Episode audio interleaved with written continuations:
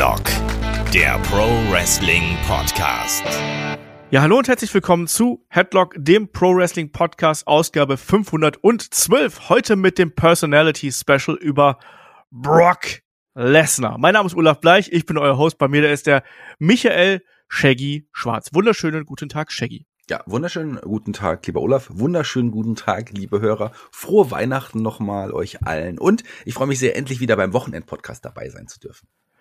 Ja, wir haben uns gedacht, für den ersten Weihnachtsfeiertag mal etwas Besinnliches, etwas Beschauliches, Harmonisches. Shaggy, wir sprechen heute über Brock Lesnar. Ja, wie kann es nicht anders sein? Super schön. Der erinnert mich auch so ein bisschen immer an den Weihnachtsmann. Der kommt immer vorbei.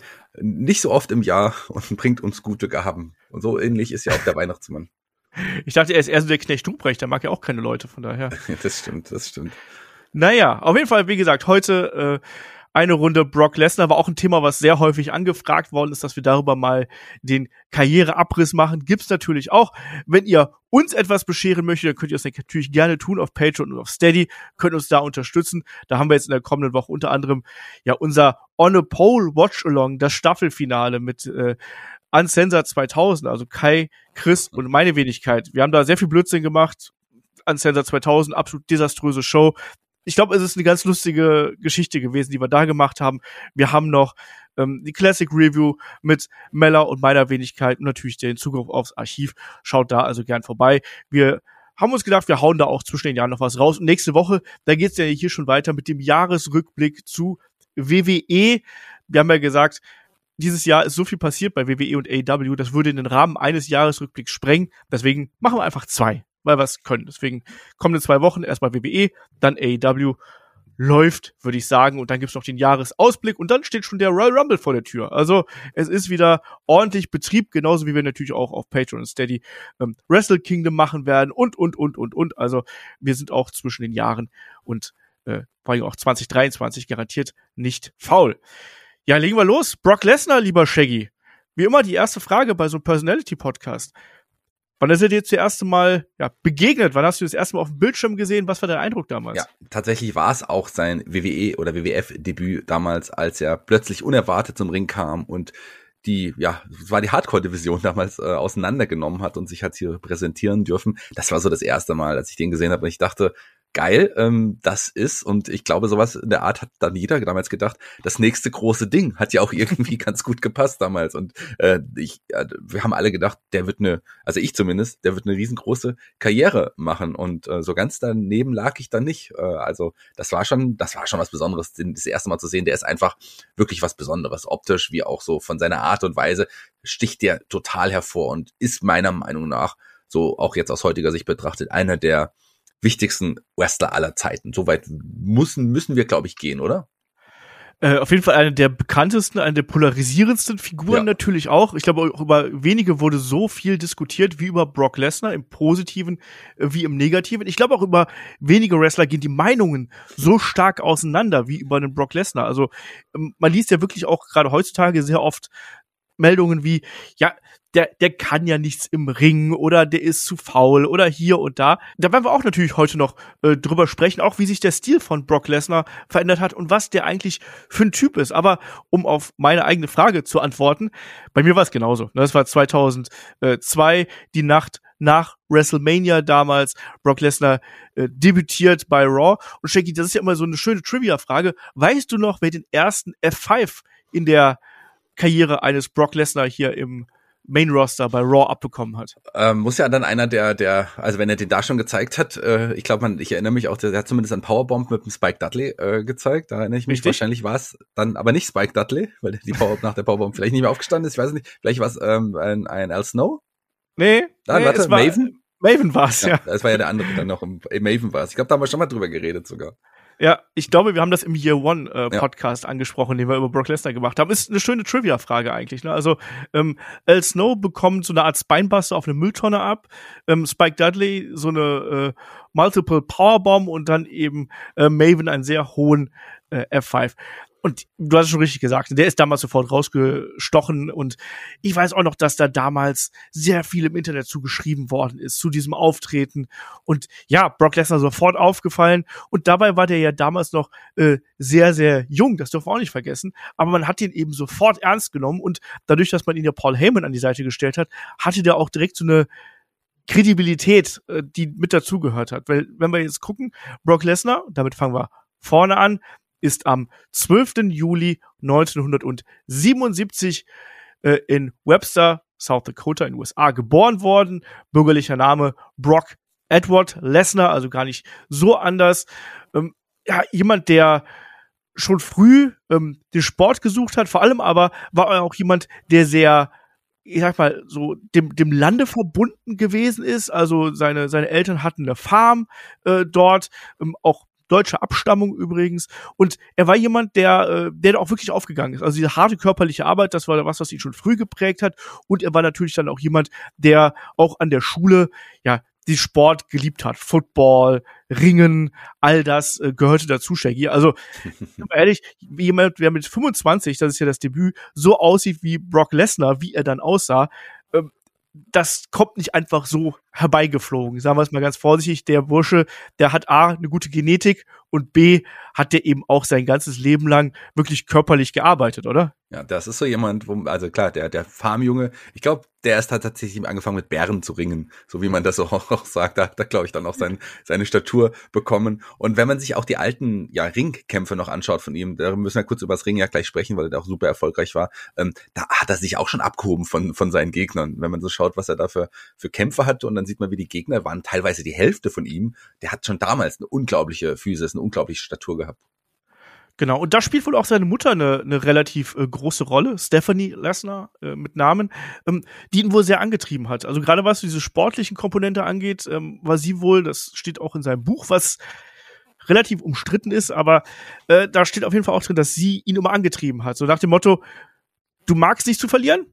Tja, dann verlier halt einfach nicht finde ich ein einfaches Lebensmotto, aber ähm, so hat sie ihn eben angetrieben und sie war wohl auch gerade sehr, sehr federführend, auch sein Vater natürlich auch sehr, sehr federführend, dass er eben auch gerade so in die kompetitive äh, Richtung gegangen ist im Ringen und eben auch beim Football. Nicht umsonst hat er dann ja später auch versucht, eine Football-Karriere einzuschlagen.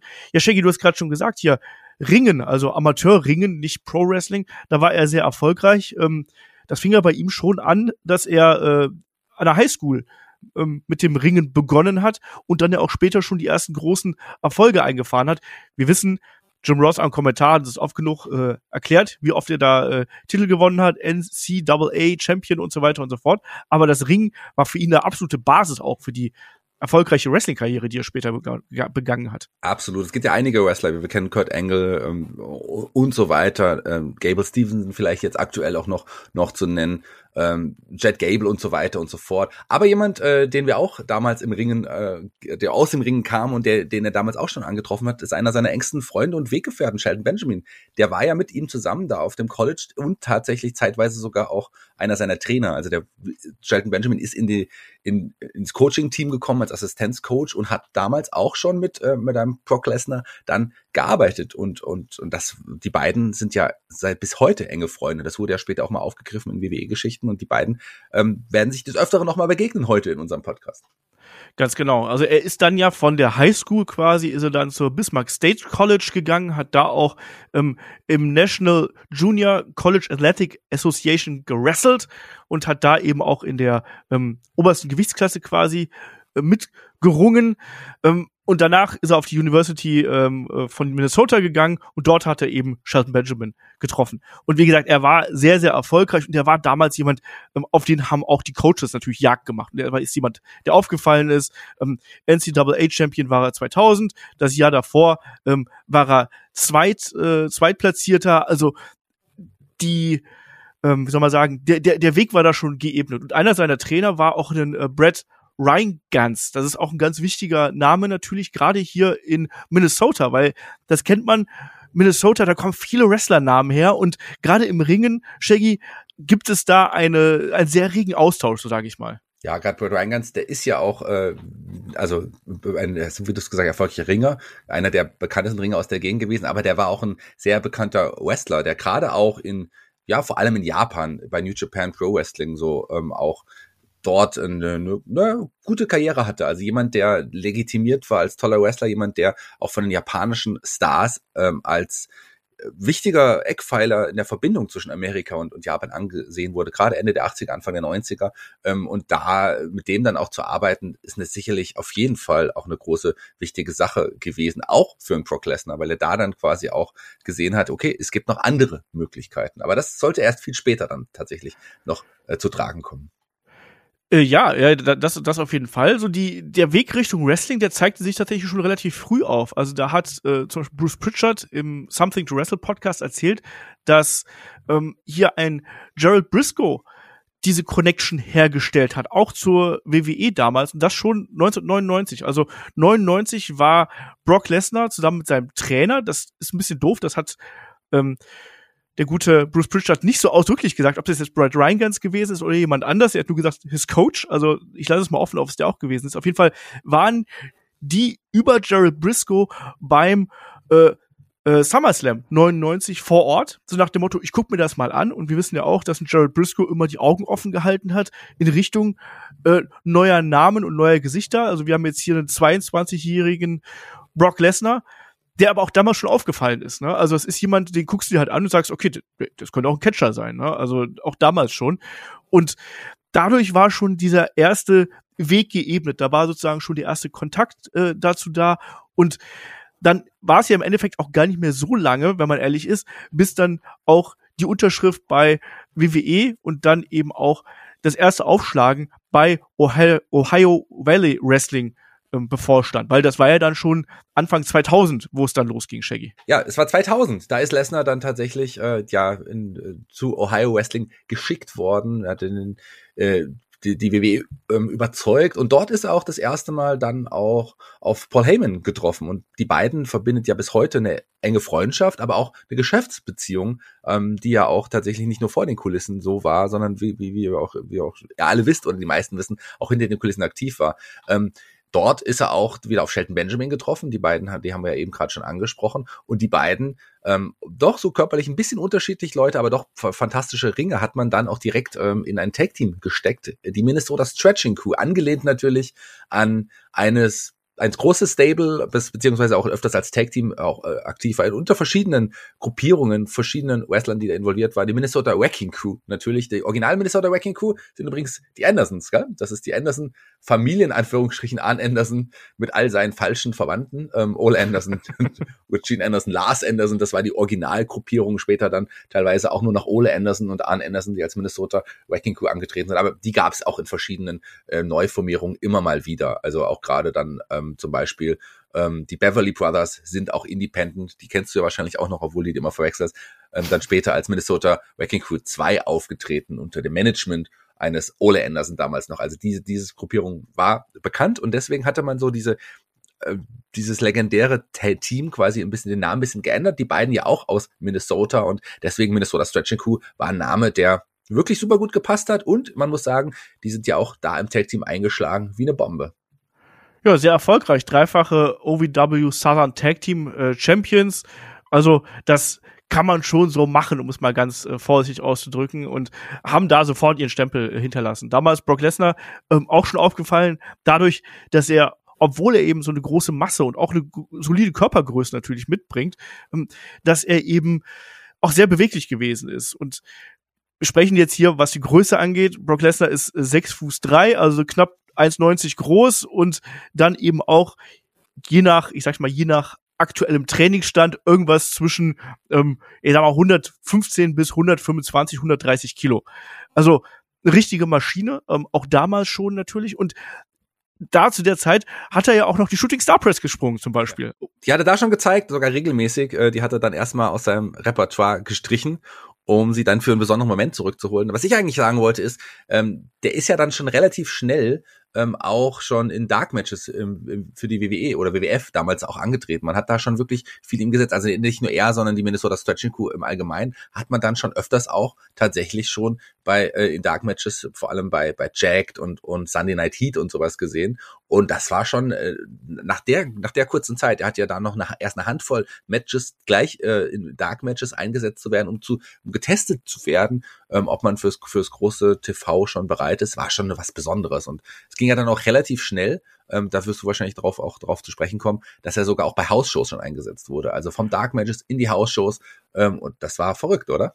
Wie schnell es, es ging. Ja, eben, absolut. Ähm, das hast du sehr, sehr selten. Wir haben in der Vergangenheit über Athleten gesprochen, da hat das wirklich mehrere Jahre gedauert, ähm, teilweise wirklich dann auch noch durch die Indies oder sonst irgendwas. Diesen ganzen Weg ist Brock Lesnar nicht gegangen. Er hat ja auch, sagt ja auch immer wieder, dass er auch als Kind gar nicht, gar kein großer Wrestling-Fan oder sonst irgendwas gewesen wäre, sondern ähm, er hat sich auf andere Dinge konzentriert und ist ja auch jemand, der äh, dieses ganze Wrestling-Geschäft eben auch eher als Geschäft sieht. Das ist vielleicht auch was, was wir dann im späteren Verlauf noch stärker ansprechen müssen. Hier hat er jetzt erstmal versucht, sozusagen seinen Weg in das Business hineinzufinden. Und das ging sehr schnell. Wir haben es gesagt, 2000 unterschrieben, erste Matches bestritten, auch an der Seite von Shelton Benjamin. Und dann 2001, 2002, da war der dann schon aktiv und der war dann schon wirklich auch auf äh, dem Radar der Verantwortlichen bei Raw und SmackDown, was natürlich auch daran liegt, wir sind jetzt in dieser Zeit nach der Attitude Era, wir sind in dieser Übergangszeit, da wollte man natürlich auch neue Talente haben. Man hat versucht, das ähm, Roster aufzufrischen. Ähm, man hat gemerkt, viele der alten Stars, die gehen woanders hin, wie zum Beispiel The Rock oder auch den Steve Austin, der sehr verletzungsanfällig gewesen ist, wo man auch gewusst hat, so ewig lang können wir den nicht mehr haben. Ähm, die alte Garde, die hat auch nicht mehr so gezogen. Also man war auf der Suche nach neuen, frischen Talenten. Und das war ja auch damals die Zeit, Shaggy. OVW hat ja unfassbare Talente hervorgebracht. Ne? Also nicht ja. nur Lesnar und Benjamin, wenn wir uns da auch an Leute wie Randy Orton, John Cena und Batista erinnern. Also das war damals war das eine goldene Generation, würdest du das so sagen? Das war die goldene Generation. Die erinnere mich noch an so ein, an, ich weiß nicht, ob es ein Interviewsegment oder irgendwas, ich oder eine Doku war, wo man so einen Bericht über OVW hatte und hat man halt die vier Leute auch vorgestellt, von denen man wirklich, oder sogar fünf Leute waren sogar, von denen man eine ganze Menge hält, wo man gedacht hat, das wird die neue Zukunft. Da war ein Brock Lesnar dabei, da war auch ein äh, Batista dabei, da war ein Randy Orton, ein John Cena und ein Rico dabei. Ja, gut. Gesagt, diese fünf, das werden schon ganz große Stars werden. Hat man ja auch, äh, also nicht untertrieben, würde ich sagen. Also da sind ja jetzt vier Leute herausgestochen, die wirklich Riesenstars wurden und einer, der vielleicht nicht ganz so ein großer Star wurde. Vier von fünf ist doch ganz gute Quote, oder? Ja, aber nicht nur große Stars, sondern Megastars. Also das ist eine, glaube ich, eine bessere Quote kann man, glaube ich, gar nicht haben. Das ist definitiv die goldene Generation. So etwas kam danach nie wieder, auch bei NXT nicht. Also das ist schon wirklich, das äh, besser geht's nicht, glaube ich. Ich habe ja mit äh, Mella den Rumble 2.5 gesehen, wo wir dann den Durchbruch quasi von Batista und John Cena auch haben, ne, Richtung WrestleMania 21. Und wenn du dir mal überlegst, was die, was, was die heute für ein Standing haben, allein diese beiden, ne, ist das ja crazy. Ne? Du, du hast zwei Leute, die sind in, in Hollywood riesengroß, Brock Lesnar, der im Kampfsport und äh, im Wrestling mega groß geworden ist. Also es ist verrückt, was damals einfach in dieser Zeit an Talent herangewachsen ist. Ja, und wir haben es gesagt, äh, es hat nicht allzu lange gedauert, bis dann eben das Debüt im äh, Main Roster gekommen ist, äh, Raw nach WrestleMania. Da hat man eben gesagt, ähm, da haben also da sind viele Augen auf Raw gerichtet. Ne? Raw After Mania war auch damals schon was Besonderes, wenn auch nicht so ähm, exponiert, wie das heute der Fall gewesen ist. Eine Sache haben wir vergessen übrigens, ne? Das, äh, das will ich hier vielleicht ganz kurz noch einwerfen. Wieso Brock Lesnar auch diesen Weg hier so eingeschlagen ist, ähm, eigentlich, der, der wollte ja eigentlich auch zur Armee gehen. Also ja. diese Vorliebe für Feuerwaffen, ähm, die er auch heutzutage noch gern zur Schau trägt, die hat er damals. Für Feuerwaffen? Ja, sagt man okay. das nicht so? Ich weiß nicht, ob man Feuerwaffen, ob man das überhaupt noch so sagt. Ähm, aber vielleicht hat es dein Großvater so gesagt. Das kann sein. so ein Vorderlader, weißt du, wo du dann vorne so die, die Kugeln reinschüttest und das Pulver und dann musst du so ein bisschen stopfen und dann kannst du schießen. Ja, ähm, aber das stimmt. Er wollte ja tatsächlich zur Armee, er wollte zur Armee gehen, aber ähm, es sollte alles anders kommen, denn äh, das war natürlich sein großer Wunsch. Aber äh, aufgrund seiner, ja, rot, er hat eine rot-grün Blindheit, ist es so? Rot-grün Blindheit, ja, rot ja. Genau, die konnte ja tatsächlich, äh, die kann man nicht so gut unterscheiden äh, bei dieser, bei dieser Erkrankung in Anführungsstrichen. Deswegen ist er nicht so, ähm, nicht so bei der Army, beim National, Army National Guard geworden. Aber man hat ihm einen Schreibtischjob angeboten, wo er dann tatsächlich auch bei der Army hätte arbeiten können. Aber da ist er doch auch durch ein, war das ein, ein, ein, ein, ein Typing-Test, also so ein Schreibtisch, äh, ja. also so, genau. Auch da, ich kann mir auch einen Brock Lesnar tatsächlich nicht am Schreibtisch vorstellen. Also das glaube ich nicht. Ich finde es eben auch so witzig, dass er eine Rot-Grün-Schwäche hat, aber trotzdem mit Explosivstoffen arbeiten wollte. Ja. Schneide den grünen Draht durch. Welcher grüne Draht? Ich sehe nur graue Drähte. Ja, also ich, ich glaube nicht, ich, ich glaube, ich finde es auch lustig, aber ich glaube nicht, dass die Arbeit mit mit ähm, ja, Sprengstoff so aussieht, dass man immer dann am Ende Bomben entschärfen muss und es immer nur eine rot, rote und, und einen grünen Draht gibt. Das glaube ich nicht, aber okay, das lass, lass ich lass dich mal da. In, in Nein, äh, natürlich nicht. Und ich weiß auch, dass das äh, gar nicht so witzig ist, wie es anhört. Ich habe auch äh, ein guter Freund von mir hat auch äh, so eine Schwäche und da sind auch schon lustige, aber merkwürdige Dinge bei rausgekommen. Ähm, so, sei, sei es jetzt Klamottenwahl oder auch wenn man irgendwas malen soll, dann waren da auf einmal die Farben falsch. Also es ist gar nicht so leicht, mit sowas dann auch umzugehen. Man gewöhnt sich dran, aber es ist nicht ganz so einfach. Deswegen will ich auch gar keine ähm, dummen Witze drüber machen. Aber das wollte ich noch hier mit einflechten, weil ich das auch so interessant finde, weil das gehört auch, finde ich, zur Persönlichkeit von Brock Lesnar dazu. Wir wissen auch, dass er ein waffennah ist und ohnehin, ähm, dass er sehr, eher so ein bisschen ähm, politisch auch konservativ äh, veranlagt ist, um es mal ganz äh, neutral auszudrücken. Ähm, das spielt alles in die Persönlichkeit von einem ähm, Brock Lesnar mit rein. Dessen ungeachtet ähm, März 2002 äh, Debüt bei äh, WWE gegen eben Al Snow, Maven, Spike Dudley. Paul Heyman damals als Agent unterwegs von ihm. Shaggy, weißt du, warum er Agent ist und nicht etwa Manager? Ähm, glaube, das, weiß nicht, das lag der fehlenden Managerlizenz wahrscheinlich nicht, sondern es wirkt einfach auch nochmal besser, wenn man sagt, das ist sein Agent, äh, sein Berater, oder? Oder was ist der wahre Hintergrund? Also laut Bruce, Bruce Pritchard war es so, dass man sich überlegt hatte, ähm, wir wollen das an die Seite von Brock Lesnar stellen, was wir alle am meisten hassen. Und das sind nun mal äh, Agents von Sportlern. Und deswegen war er ein Agent und es klingt eben auch nicht ganz so altmodisch wie das ist ein Manager. Und ja. entsprechend äh, hat das aber auch hier gut funktioniert. Und die beiden haben sich ja angefreundet. Das war ja schon bei OVW, hast du es richtig angesprochen, da waren die beiden schon äh, Freunde und Brock Lesnar ja damals auch wirklich ähm, ja wichtig für seine Karriere, auch als Berater, als jemand, der ihn dann auch wirklich an die Seite genommen hat, mit dem er gereist ist.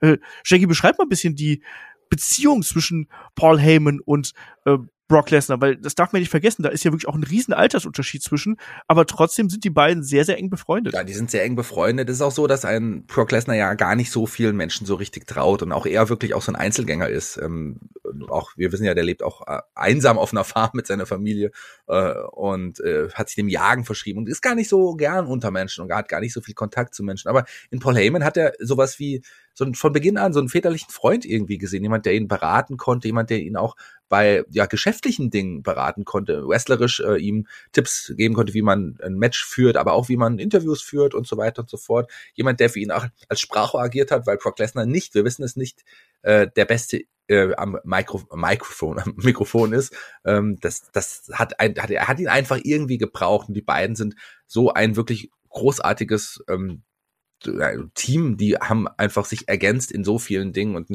da war einfach hundertprozentiges Vertrauen irgendwie da. Und äh, gerade wenn du jemanden wie Paul Heyman als Fürsprecher und dann noch als Begleiter hast, kannst du, glaube ich, eine ganze, ganze Menge lernen. Und das hat einem Brock Lesnar gut getan und das hat ja auch einem Paul Heyman nie, äh, also nie vergessen. Die beiden sind ja bis heute in Geschäftsbeziehungen und auch enge Freunde geblieben.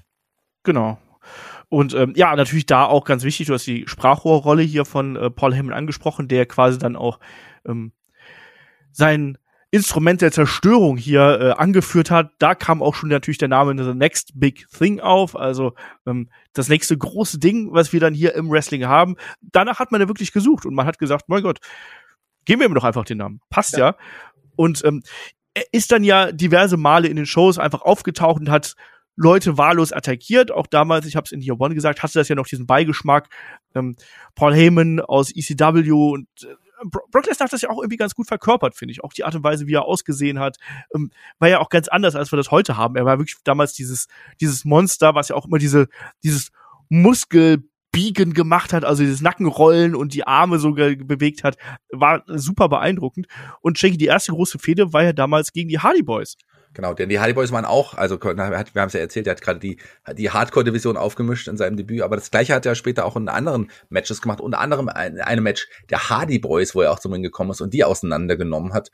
Und ähm, das führte da dann dazu, dass die Hardys sich mit ihm angelegt haben und äh, so auch das erste Match gerade gegen Jeff Hardy ähm, dann auch ja ein großer Squash war ähm, und äh, Brock Lesners wirklich erstes offizielles Debütmatch, das war bei Backlash, gell? und äh, da hat er ihn wirklich einen Jeff Hardy auseinandergenommen.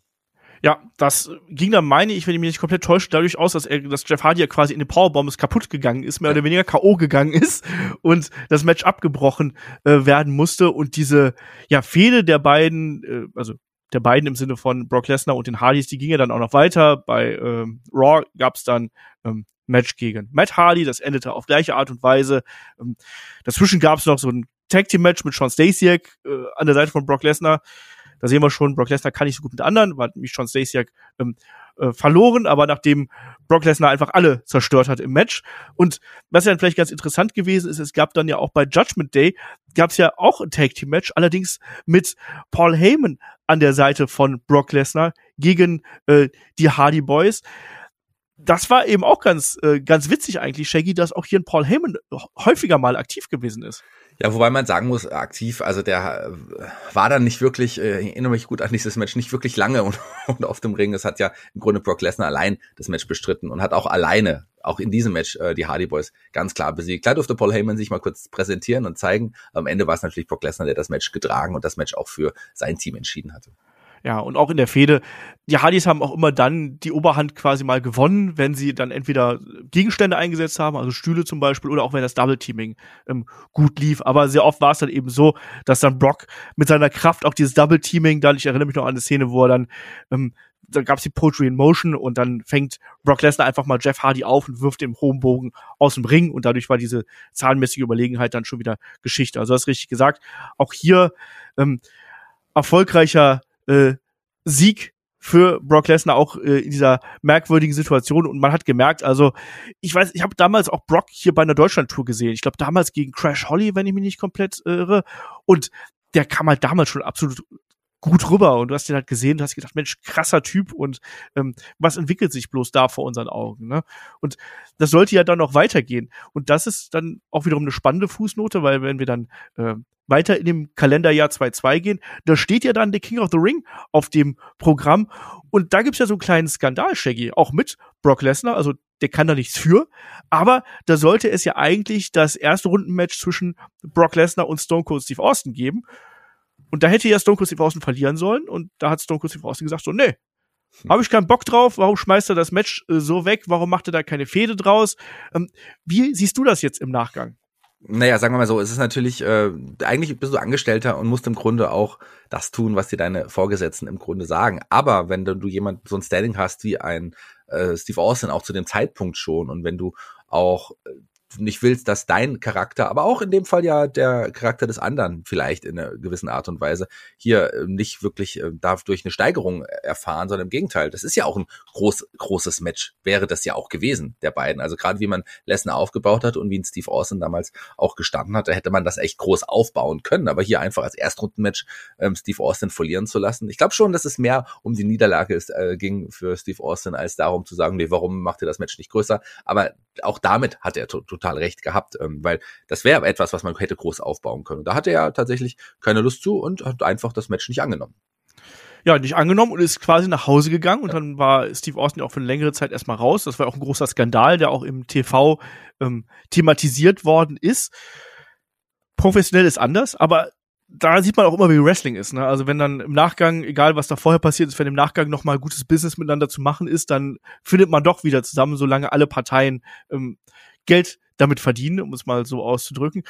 Ähm, Bruce Pritchard hat das übrigens damals, ähm, beziehungsweise jetzt im Podcast, äh, so verargumentiert, dass das sozusagen der Anfang von einer Geschichte hätte werden können. Man wollte das nutzen, um dann im späteren Verlauf, wenn Brock vielleicht noch ein bisschen größer geworden ist und noch ein bisschen ähm, mehr Erfahrung gesammelt hat, vielleicht sogar einen Titel hat, dass man daraus hätte eine Fehde aufbauen wollen. Man wollte die Geschichte Brock gegen Austin wollte man bringen, aber die ist quasi jetzt hier schon im Keim erstickt worden.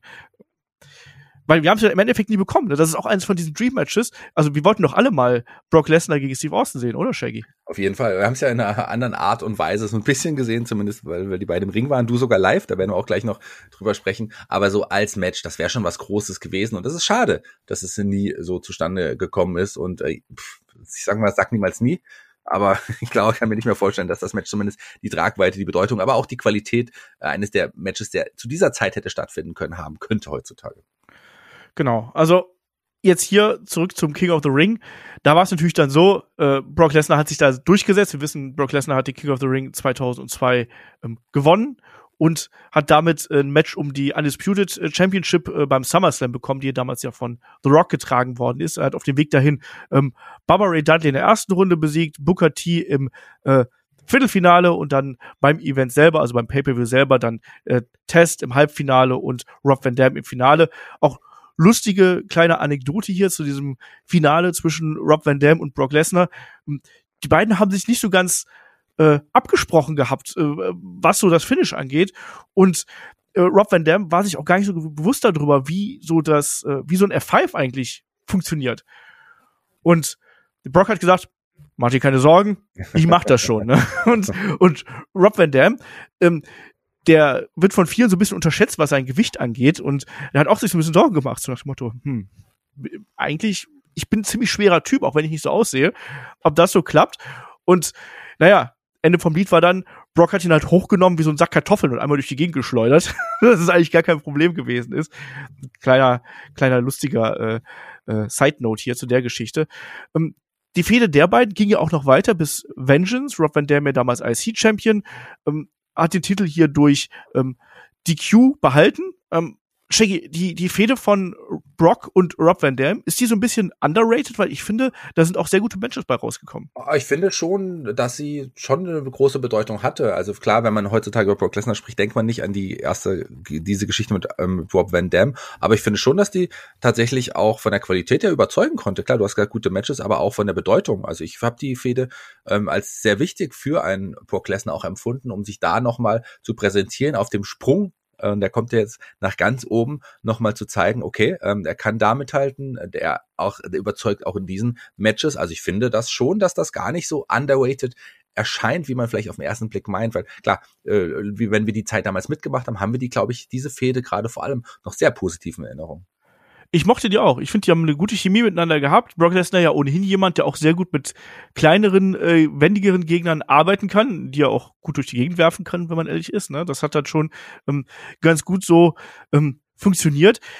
Ja, und äh, ich finde auch, dass es, dass es wichtig gewesen. Auch Rob Van Dam damals ja sehr erfahren schon und das hat auch äh, einen äh, Brock Lesnar gebraucht und natürlich auch die Beziehung von Paul Heyman und Rob Van Dam spielt auch noch mal mit da rein. Da hat man noch so einen schönen Querverweis, wenn man die ECW äh, kannte. Naja, das passt dann schon. Und wenn wir dann auf dem Weg Richtung äh, SummerSlam sind, dazwischen gibt's noch so eine kleine, ja, ein kleines Zwischenstopp. Es gab tatsächlich noch ein Match um diese Number One Contendership, nämlich zwischen Brock Lesnar und Hulk Hogan damals bei SmackDown, Shaggy. Und das ist ja auch ein ganz berühmtes Match, weil das ist eines der wenigen Matches, bei denen äh, ja Hulk Hogan hier nicht nur clean verloren hat, sondern per ja per ohnmächtig werden, per per Tap Out eigentlich. Ja, also das ist tatsächlich ungewöhnlich für einen Hogan gewesen in seiner guten späten Laufbahn. Es war ja der neue oder der neue alte Hogan nach seinem großen Match gegen The Rock. Ähm, ist jetzt hier Hogan wieder zurück im im Fokus der Fans auch gewesen und im Fokus auch der WWE-Shows und für Brock Lesnar natürlich eine große Möglichkeit, ein großer Sieg und es war auch, also es ging zwar zehn Minuten knapp, aber es war trotzdem so, dass ein Brock Lesnar hier im Endeffekt ganz klar das Match dominiert hatte und am Ende ja ähm, einen Hogan bewusstlos gewürgt, kann man das so sagen, hatte. Im Bärhack war das, ne? Ja, ja gedrückt, ja. gedrückt hatte. Wie eine Python. Ja. Ähm, also noch ein krasserer, also sagen wir der, der zweitmächtigste Bärhack, den Hogan je kassiert hat, wenn du weißt, welches der mächtigste ist. Es gab so viele, in denen er gewesen ist, ehrlich gesagt. Natürlich vom Yeti. Und, Ach so. Äh, von Yeti und von, von äh, dem Giant meinst du, Giant. den doppelten Bärhack. Ja, genau. Das war natürlich der mächtigste. Aber der hier äh, kommt dem, steht dem im Nichts nach, würde ich sagen. Jetzt stell dir mal vor, Brock Lesnar und der Yeti machen gemeinsam einen Bärhack, du. Ganz genau. Ich glaube, der Brock Lesnar wird den Yeti auseinandernehmen. der Doppelwopper. Ähm, naja, wir sind auf dem Weg Richtung SummerSlam und ich finde, ähm, was wir jetzt schon erzählt haben, das spiegelt schon so ein bisschen diesen, äh, diesen Zeitgeist wieder. Ne? Man hat natürlich hier sehr, sehr stark auf Brock Lesnar gesetzt. Ähm, der Sieg gegen Hogan war ein absolut großes Ausrufezeichen auch. Und beim SummerSlam 2-2. Ich würde gerne, bevor wir zum SummerSlam kommen, nochmal erwähnen, dass jetzt hier auch schon im Hintergrund eine andere große, wichtige Geschichte für Brock Lesnar schon aufgebaut wurde. Denn durfte sehr viel mit dem Undertaker arbeiten, vor allem bei Hausshows. Und die beiden ähm, sollten ja auch wirklich wichtige, entscheidende Gegner noch werden. Und das fand ich hier schön, dass man hier Backstage schon mal überlegt hat, den Undertaker schon zu positionieren. Das wusste man ja schon. Und auch Brock Lesnar und die Undertaker in echt wirklich vielen Matches gegeneinander antreten zu lassen, damit die beiden auch sich auch einspielen können. Und das fand ich, äh, finde ich entscheidend, finde ich wichtig. Es war in dieser Zeit auch schon. Ja, richtig. Also bei Hausschuss sind die beiden schon aufeinander getroffen. Auch der Undertaker ja ein großer Befürworter äh, von Brock Lesnar und auch gerade beim SummerSlam 2-2 ist ja auch die Frage, ne, wie kommt man dann auf die Idee, hier einem äh, 25-Jährigen den Belt zu geben, der gerade mal seit ein paar Monaten, also noch nicht mal einem halben Jahr quasi, hier im Main-Roster ist. Das ist ja auch eine große Geschichte. Aber tatsächlich war das Backstage gar kein so großes Thema. Also sowohl die Offiziellen, allen voran natürlich Paul Heyman, ähm, aber auch The Rock selber haben alle gesagt, nee, der, der muss den Belt bekommen. Vor allem Shaggy auch, weil The Rock nicht nur nicht so viel Platz in seinem Terminkalender mehr fürs Wrestling gehabt hat, muss man zur damaligen Zeit sagen, sondern auch, weil das Publikum langsam genug von The Rock gehabt hat, oder damals. Also wenn man sich den SummerSlam 2-2 anschaut, ähm, da gab es ja sehr eindeutige Reaktionen gegen The Rock und pro Brock, so würde ich es mal sagen. Ja, klar, man wusste, Hollywood, äh, Hollywood ruft schon und, und The Rock, äh, der wird nicht mehr so häufig oder ist nicht mehr so häufig da, sondern hat dann andere auch Verpflichtungen. Das ist natürlich auch durchgesickert damals schon. Aber auch, ähm, ähm das ist die eine Seite, aber Brock Lesnar war einfach so unglaublich over bei den Fans. Einfach, weil er das äh, neue große Ding war, weil er was Besonderes war und weil er auch so gut aufgebaut worden ist. Also damals wie heute ähm, gab es unglaubliche Publikumsreaktionen für Brock Lesnar. Und ähm, oft hat man den Fehler gemacht, zu lange zu warten, jemandem den Titel zu geben. Hier ähm, würde ich sagen, musste man diesen, dieses Momentum einfach mitnehmen. Nicht nur aufgrund der Berufe eines Rock gegenüber, sondern aber auch aufgrund der, der Overness eines Brock Lesners. Ja, also man ist da auf jeden Fall sehr gut mit dem Flow gegangen. Das Match war auch sehr gut, muss man sagen, gerade auch mit diesen Nuancen, die wir da gehabt haben. Also ähm, Brock Lesnar hatte unter anderem einen Rock Bottom gezeigt, nur so als ein Punkt, ne, wo dann die Crowd auch total drauf abgegangen ist. Und am Ende dann aber ein klarer Sieg mit dem F5, ähm, wichtiger Sieg und Brock Lesnar gewinnt dann hier wirklich als damals jüngster ähm, Wrestler aller Zeiten die äh, Championship und ähm, auch als äh, zweitschnellster quasi Zeit im Main Roster. Also er war damals gerade mal 126 Tage ähm, hier zugegen Ric Flair war vor einigen Jahren ein bisschen schneller noch dran, aber der war natürlich auch viel, viel etablierter und hat auch einen viel größeren Background gehabt. Aber das war schon, Shaggy, das war damals enorm, äh, wie da ein Brock Lesnar abgegangen ist. Und dann gab es ja die Zeit des, des Roster-Splits, darf man nicht vergessen. Und eigentlich war es ja damals so, dass diese WWE Unified Championship, die wurde ja bei Raw und SmackDown ausgefochten. Und dann hat man ja hier einen klaren Cut gesetzt. Und Stephanie McMahon, die damals der GM von SmackDown gewesen ist, hat ja Brock Lesnar hier akquiriert und bei ähm, Raw, Eric Bischoff, hat ja damals die World Heavyweight Championship zurückgebracht. Die hat ja dann einen Triple H bekommen. Und ja, Brock Lesnar war dann das Aushängeschild von SmackDown. Ich glaube, so kann man sagen, oder? Ja, und das war ja so ein wirklich auch man hat das ja auch so verkauft. Äh, jede, ähm, jedes, also jeder Brand wollte unbedingt Brock Lesnar haben. Das ist der große, das ist der Star insgesamt. Der hat nicht nur den Titel, sondern das ist auch der große Name. Ich finde, das hat ihn noch mal an, noch mal mehr, als er nicht ohnehin schon hat, an Reputation irgendwie gebracht. Das Ansehen war groß. Er war irgendwie zu dem Zeitpunkt trotz äh, Wrestler wie den Undertaker, die unter Vertrag hatte, ein Triple H und ein The Rock, der sporadisch da war, ein Steve Austin, der gerade aktuell auch äh, unterwegs war. Aber trotz allem war Brock Lesnar gefühlt irgendwie zu dem Zeitpunkt der größte Name. Name, obwohl er erst wenige Monate da war. Das war schon wirklich ein ganz, ganz besonderer äh, Moment, eine besondere Zeit auch, auch für ihn. Und das war, wirkte auch wirklich wie so ein Generationswechsel innerhalb der WWE damals. Wie wichtig war es dann, äh, dass er hier als ersten großen Fädengegner erstmal ähm, den Undertaker vorgesetzt bekommen hat? Die beiden hatten ja mehrere Fäden miteinander, also nicht nur jetzt hier, sondern ja. auch noch Jahre später und dann auch noch sehr viele weitere Jahre später. Ähm, aber hier ähm, finde ich, hat das einen ganz wichtigen Punkt eingenommen. Ähm, zum einen, weil du dem Undertaker einen absolut glaubwürdigen Gegner gehabt hast. Zum anderen aber auch, weil der Brock Lesnar an die Grenze gebracht hat, oder? Gerade in dem Hell in a Cell Match, was dann später kommen sollte. Ja, ich finde es total wichtig. Also der Undertaker, der große Name, eigentlich einer der größten Stars aller Zeiten im Wrestling, zu dem Zeitpunkt schon, muss man sagen. Und der dann äh, gegen den neuen jungen ähm, World Champion, der so aus dem Nichts kam und die Liga aufgemischt hat innerhalb von so kurzer Zeit, ähm, dann der zu dem Zeitpunkt groß, größtmögliche Name, der ihm entgegengestellt werden konnte, war auch der Undertaker. Und ähm, das hat auch de, da ihm und auch der, der Geschichte um den World Title auf jeden Fall nochmal höheres Ansehen gebracht. Und das war zu dem Zeitpunkt das ähm, bestmögliche Match, was man hätte aufbauen können für beide Gegner, aber auch insgesamt für die WWE damals. Genau, die beiden trafen dann erstmal bei Unforgiven aufeinander. Da gab es ein Double DQ. Brock Lesnar behält seinen Titel und danach wurde die Fehde persönlicher in Richtung No Mercy. Da wartete mich dann ein Hell in a Match aufeinander, äh, auf die beiden vielmehr, nicht aufeinander. Ähm, und da war ja die Geschichte, dass Brock Lesnar den Undertaker vorher attackiert hat und ihm die Hand gebrochen hat und der Undertaker diese Gipshand geschlagen hat, äh, äh gehabt hat und ähm, da ging es dann eben auch darum, ob der Undertaker diesen Gips einsetzen darf und wie sehr ihn das behindert. Dann äh, sieht man auch die Szenen vorweg, wie er dann fit gespritzt quasi wird, ähm, wo er dann sagt, ist mir egal, komm, jetzt mach das eben einfach. Ähm, und das war auch ein absolut blutiger Brawl und dann auch ein Brock Lesnar, der hier sehr aggressiv gewesen ist, den Arm bearbeitet hat, da wurde äh, mit, mit den Treppen gearbeitet, mit dem Käfig gearbeitet. Man hatte damals immer so den Wunsch, dass das nach oben auf die Zelle geht. Ging es hier nicht, sondern es ist wirklich im Käfig geblieben und es war wirklich eine Schlacht, die die beiden ausgetragen haben. Und ich glaube, dass so ein Match gerade für das Ansehen bei den Hardcore-Fans so wichtig ist. Weil klar hat man gesagt, so ja, ne, der, der ist halt ein Monster und das haben sie schon ganz gut gemacht. Aber Shaggy, du kennst das ja auch, gerade wenn so, so blutige Matches dabei sind, die können dann eben auch einen Talent nochmal auf eine neue Stufe heben. Wir haben es jetzt in der Vergangenheit ein Beispiel zum Beispiel äh, gesehen bei Britt Baker, nur so als ein Punkt, ne, mit, mit ihrem äh, Lights Out Match da gegen Thunder Rosa. Ja. Hier dieses dieses äh, Match gegen, gegen Undertaker bei Hell in a Cell hat für mich auch so eine Standout-Wirkung hier gehabt. Ja, ich würde fast eher, also klar ist der Vergleich gegeben, aber auf einer ganz kleinen Ebene. Wird vielleicht ja, ja, sogar fast, fast mit äh, Steve Austin und Bret Hart äh, in, in dieser Situation so. vergleichen. Ich wollte ein aktuelles Beispiel ja, haben. Genau, das ist wahrscheinlich nochmal größer, weil es war ein, ein, großer Moment und es war auch die erste äh, Niederlage, klare Pinfall-Niederlage eines, eines Undertakers in seinem Wohnzimmer. Also das muss man ja auch nochmal dazu sagen. Ähm, das sollte nicht die äh, die, die letzte große Niederlage des Undertakers gegen Brock Lesnar sein. Aber das war auf jeden Fall ein ganz, ganz großer Moment auch. Und da hat man ihn dann nochmal zementiert in seinem Status. Man hat gesagt, hier Brock Lesnar, ähm, das ist unser Mann, mit dem wir in die, den nächsten Weg einschlagen wollen. Ich habe es ja auch eben gerade schon gesagt, ähm, die Publikumsreaktionen waren da schon enorm auf ihn, obwohl er ja als Heel auch angetreten ist. Und man hat da schon überlegt, okay, wir müssen dem Ganzen noch eine neue Wendung geben. Und das war etwas, ähm, was dann auch für mich überraschend kam.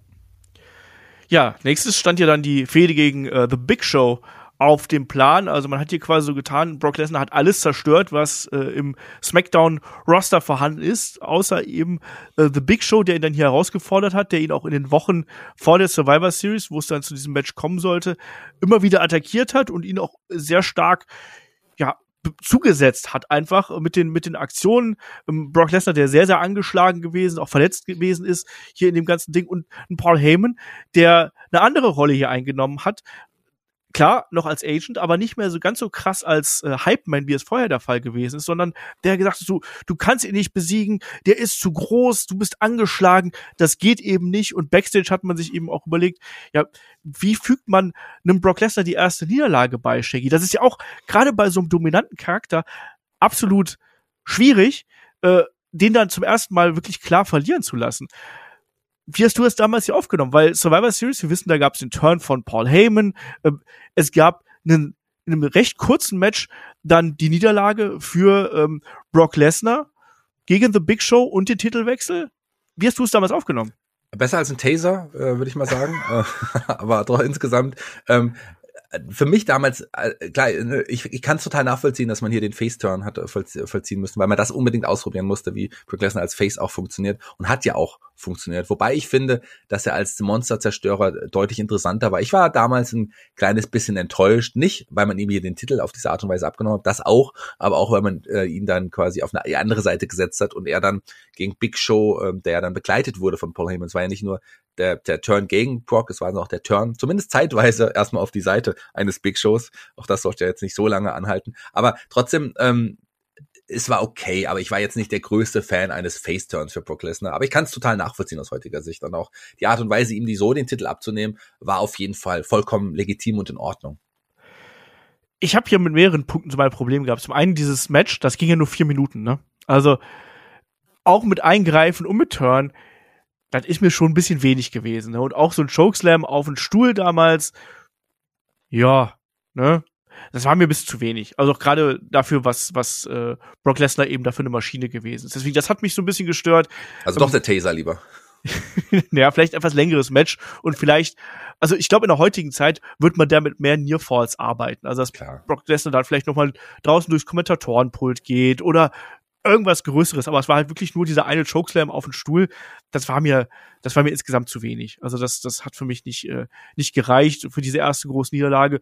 Und ich bin auch ehrlich, ich fand auch Brock Lesnar als Babyface, was dann danach kam, ähm, fand ich anfangs noch okay. Also bis WrestleMania fand ich es dann noch in Ordnung.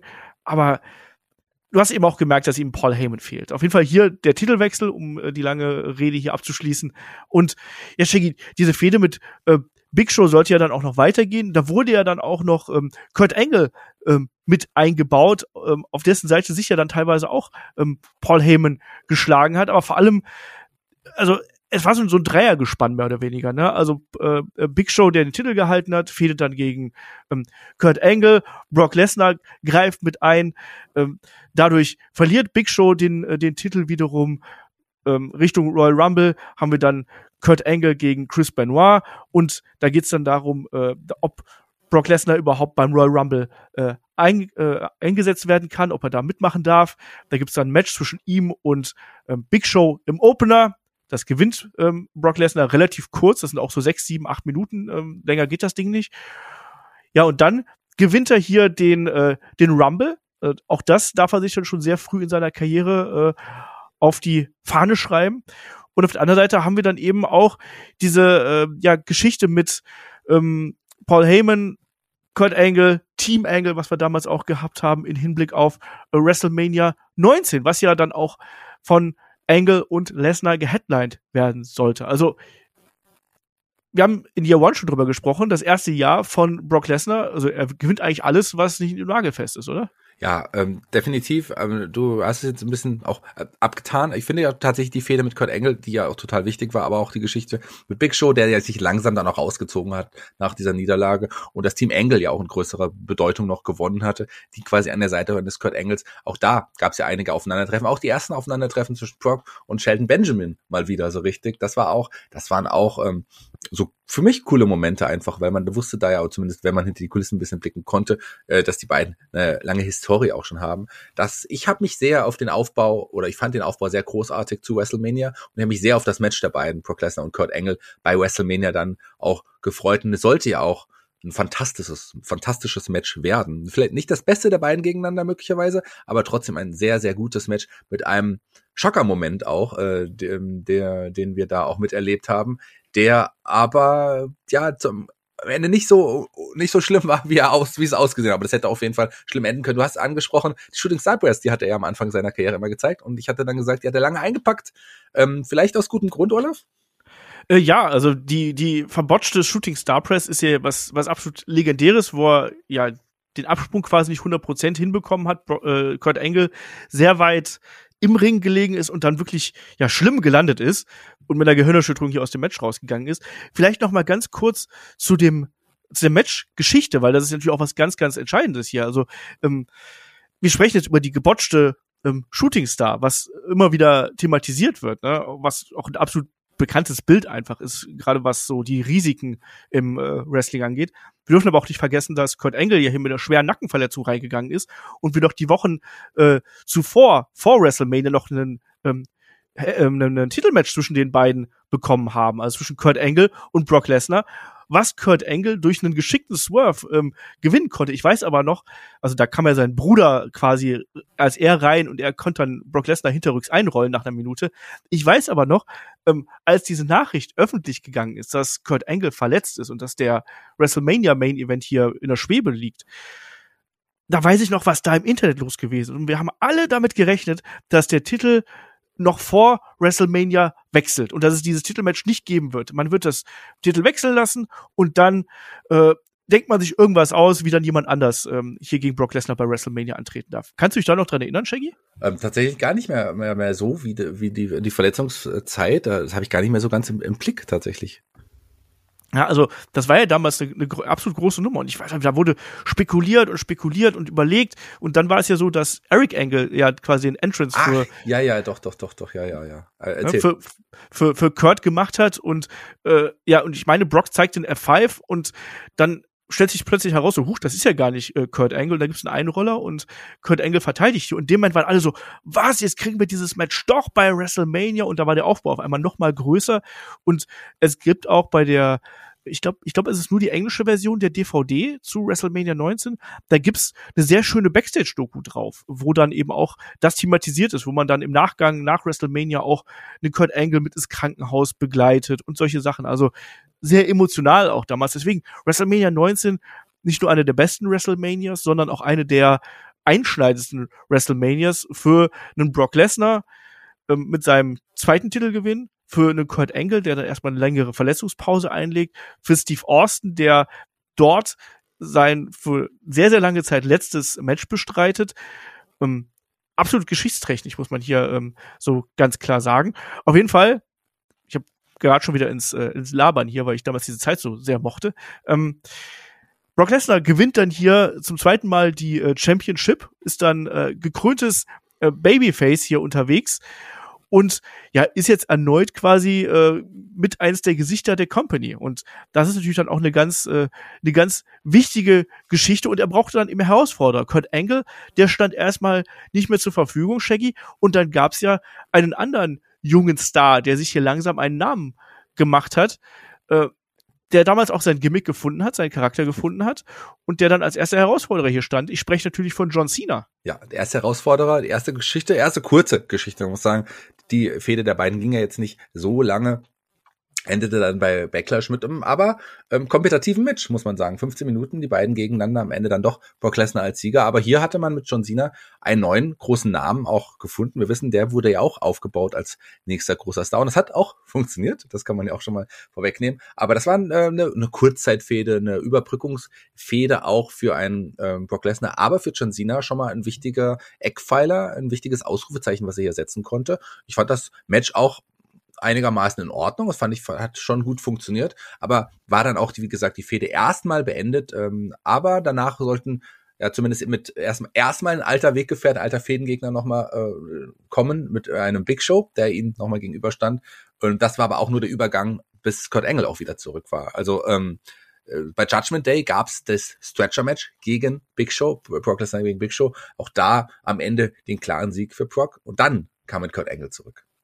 Genau, das war ja damals diese Zeit, da erinnern sich vielleicht noch einige dran, also wo man Big Show auch wieder als Monster aufgebaut hat, ein Stretcher-Match, vor allem deswegen auch, weil er ja damals ähm, alle seine Gegner quasi hier mit dem Stretcher bearbeitet hat. Allen voran natürlich Rey Mysterio, wir erinnern uns dran, da wurde Rey Mysterio auf diesen, auf dieses Brett geschnallt und dann hat doch Big Show damals äh, Rey Mysterio samt Brett hochgehoben und wie so ein Baseball-Bat gegen den Ringpfosten geknallt. Das kennen garantiert viele von euch, wenn ihr das, äh, wenn ihr das seht, wisst ihr sofort, ach, das war das, das war damals die Zeit. Ganz bekanntes äh, Bild und auch sehr unsanft. Übrigens zur Fehde Lesnar gegen äh, Cena damals ich meine auch, dass die beiden sich damals gar nicht so gemocht haben. Also ich meine, die waren sich backstage zu dem Zeitpunkt noch nicht ganz so grün. Das kam erst mit der Zeit, dass sich da so eine, äh, ja, so eine, so eine natürliche Rivalität herauskristallisiert hat. Auf jeden Fall, du hast es hier schon gesagt, ähm, es gab dieses Stretcher-Match. Es gab natürlich dann auch das Rematch. Äh, und das ist sehr, sehr bekannt für ein anderes Bild, Shaggy. Erinnerst dich? Smackdown, Superplex und ein kollabierender Ring. Ja, das war auch so, was das erste Mal, wo man so richtig das gesehen hat? Ich glaube ja, gell? So danach hat man das ja noch ein paar Mal äh, benutzt, äh, dieses Gimmick. Das ist, der gab den Superplex von Brock Lesnar gegen Big Show ähm, vom obersten oder vom zweiten Ringseil. Oder was ist das oberste? Ich weiß gar nicht mehr. Ich glaube, oh, es war das zweite. Ich glaube nicht, glaub, dass er das zweite. aufs Genau. zweite, aufs dritte bekommen hat. Ja. Och, warum nicht? Aber immerhin. Und äh, der Superplex und danach ist der Ring kollabiert. Erstmal so nach unten gesagt, äh, die, Ring, die Ringecken äh, ja nach vorne gefallen und dann der Ring nochmal so ein Stückchen weiter runter. Sah schon echt heftig aus. Ich habe es mir extra jetzt in Vorbereitung des Podcasts nochmal angeschaut, wie dann auch das Publikum aufgesprungen ist. Das war schon ein wirklich besonderer Moment auf jeden Fall. Auf jeden Fall. Und ähm, du hast gesagt, man hat hier quasi so ein bisschen, ja, nicht Zeitspiel betrieben, aber man hat schon so ein bisschen drauf gewartet, bis dann Kurt Angle eben wieder mit in die ganze Geschichte hier eingreifen konnte. Wichtig äh, vielleicht auch, ähm, die beiden haben sich ja dann äh, nach dem Main Event bei WrestleMania haben sich auch die Hände geschüttelt und es gab ja die Respektsbekundung, also die waren dann nicht mehr so hart verfeindet, wie es vorher der Fall gewesen ist mit Team Angle und so, sondern da war ein natürlicher Respekt da. Und das wurde auch am Anfang hier thematisiert. Und es gab ja dann bei Vengeance gab es ja ein Triple Threat Match mit Lesnar, Big Show und äh, Angle. Und da konnte dann eben äh, Angle Brock Lesnar pinnen und konnte sich dann eben ähm, die Championship äh, wiederholen. Und Brock Lesnar war dann wieder der Jäger hier, nur mit einem äh, äh, Kurt Angle, der äh, ja auch als Babyface-Champion äh, hier noch vorweggegangen ist. Aber Shaggy, wo es dann auch ähm, eine eine eine äh, Geschichte noch mit äh, mit Vince McMahon gegeben hat, der ja auch noch mit äh, eingebunden worden ist, der sich dann auf die Seite von äh, ja uns Brock geschlagen hat. Scheinbar. Also das war das war das war ja so ein Swerve. Es sah zuerst so aus, als ob die beiden sich hassen würden, aber im Endeffekt war es ja dann so, ähm, um äh, Brock Lesnar anhand von Kurt Angle hier Heel zu turnen. Das klingt jetzt komplizierter als es ist. Lange Rede, kurzer Sinn. Äh, in dieser Fehde turnte Brock Lesnar Heel. So, Punkt. Ja, äh, finde ich auch, hat man auch ganz gut gemacht. Also ich finde, das hat äh, hat auch gebraucht, weil Kurt Engel nach seiner Rückkehr, nach seiner großen Verletzung natürlich auch ziemlich over war und dann hier diese beiden im Grunde Babyfaces Gegner antreten zu lassen. Weil die Fehde sollte ja auch weitergehen, sollte noch zu einem ganz wichtigen Match führen bei SmackDown. Ähm, finde ich, hat man hier das schon gut gemacht, Brock Lesnar tatsächlich wieder auf die Seite der Bösewichte ähm, zu, zu stellen und dann die der Fehde um Kurt Engel nochmal eine besondere Würze zu geben mit Hilfe eines Vince McMahons. Finde ich, das hat gut funktioniert, wie ich finde. Und das, wie gesagt, das Match, was ich anspreche, natürlich das 60-Minute Ironman Match bei SmackDown ähm, im September muss es gewesen sein, 2003. Genau, vielleicht gerade noch so ein bisschen diese Geschichte mit Vince McMahon. Da gab es dann eben ähm, vorab noch Attacken auf äh, Brock Lesnar und äh, es war dann eben so, dass ähm, Brock Lesnar sollte auf Vince McMahon in einem Stahlkäfig treffen und äh, Kurt Angle sollte der äh, Special Referee sein. Brock Lesnar ist dann scheinbar ohnmächtig geworden aufgrund dieser Attacken im Vorfeld. Ähm, und hat man sich gedacht, dass das, dass das so wäre, aber dann äh, ist er quasi aufgestanden und dann ist er gemeinsam mit Vince McMahon gegen Kurt Angle geturnt. Und da gab es dann die Attacke und dadurch ist dann ähm, Brock Lesnar wieder zum äh, Heel gewechselt. Es gab beim SummerSlam ein Match zwischen Lesnar und Angle. Das hat ähm, Lesnar klar verloren im Ankle-Lock. Auch ein sehr gutes Match, muss man sagen. Nicht ganz auf dem Niveau und ähm, auch vielleicht aufgrund des Aufbaus her nicht ganz diese emotionale Geschichte wie bei WrestleMania, aber trotzdem sehr, sehr gut. Ja, und du hast es angesprochen. Äh, 30 Minuten Ironman-Match. Äh, am Ende steht's 5 zu 4. Das war dann bei, äh, bei SmackDown ein fantastisches Match. Also eines der besten Ironman-Matches, was wir äh, gesehen haben. Und Brock Lesnar als, äh, als Heel ist jetzt hier wieder Champion. Also zum dritten Mal holt er sich jetzt hier äh, das große Gold, ähm, gewinnt das denn hier und erstmal ist die Fehde mit äh, Kurt Angle äh, dann auch äh, vorbei und als nächstes schließt man dann weiter mit der Fehde gegen den Undertaker äh, wieder an, lieber Shaggy. Ja, das hat man nochmal aufgegriffen, weil ich meine, am Ende da bei der letzten Fehde gab es ja den klaren äh, Hell in the Cell Sieg äh, für Brock Lesnar, aber der Undertaker hatte noch nicht genug.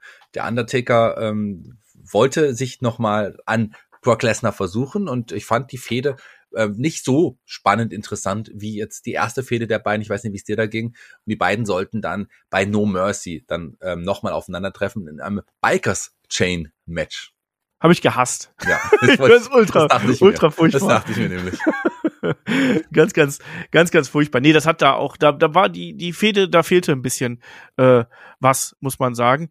Und ja, äh, weiter ging es dann eben mit äh, ja, einem be bekannten Bündnis. Also man hat auch hier wieder ähm, Brock Lesnar und Paul Heyman wieder zusammengebracht Richtung äh, Survivor Series. Gab es dann auf der einen Seite das Team Angle, bestehend aus Kurt Angle, Bradshaw, Chris Benoit, Hardcore Holly und John Cena. Die trafen auf Team Lesnar, Brock Lesnar, A-Train, Big Show, Matt Morgan und Nathan Jones. Konnte äh, Team Angle dann äh, gewinnen. Aber ganz kurz, das war ja, ja. nicht nur ein, für die Survivor Series, das war ja kurzzeitig auch so ein bisschen so ein kleines Stable, ja? Die, ja, ja genau. alle von Big Show, äh, von Big Show, alle von von also diese Giganten, diese diese wirklich großen, großgewachsenen Männer, alle von Paul Heyman dann auch zusammengebracht, äh, um äh, ja Lesnar noch weiter auch zu stärken. Ich finde das fand das gar nicht so schlecht, muss ich sagen. Nathan Jones natürlich auch ein sehr ähm, äh, überbewerteter Wrestler, will ich mal sagen. Aber der hatte schon einen geilen Look. Also den mochte ich zum Beispiel sehr. Und dann gar Matt Morgan, A-Train, äh, Big Show, die, die, wir, wir wissen, was das für Kolosse auch irgendwie sind. Das hat schon irgendwie gepasst. Aber ganz klar, Brock Lesnar hier, äh, das, da, der hat da rausgestrahlt aus der Gruppierung. Die anderen waren einfach groß gewachsen und, und, und ansonsten nicht mit sehr viel Charisma gesegnet. Und natürlich ein Big Show.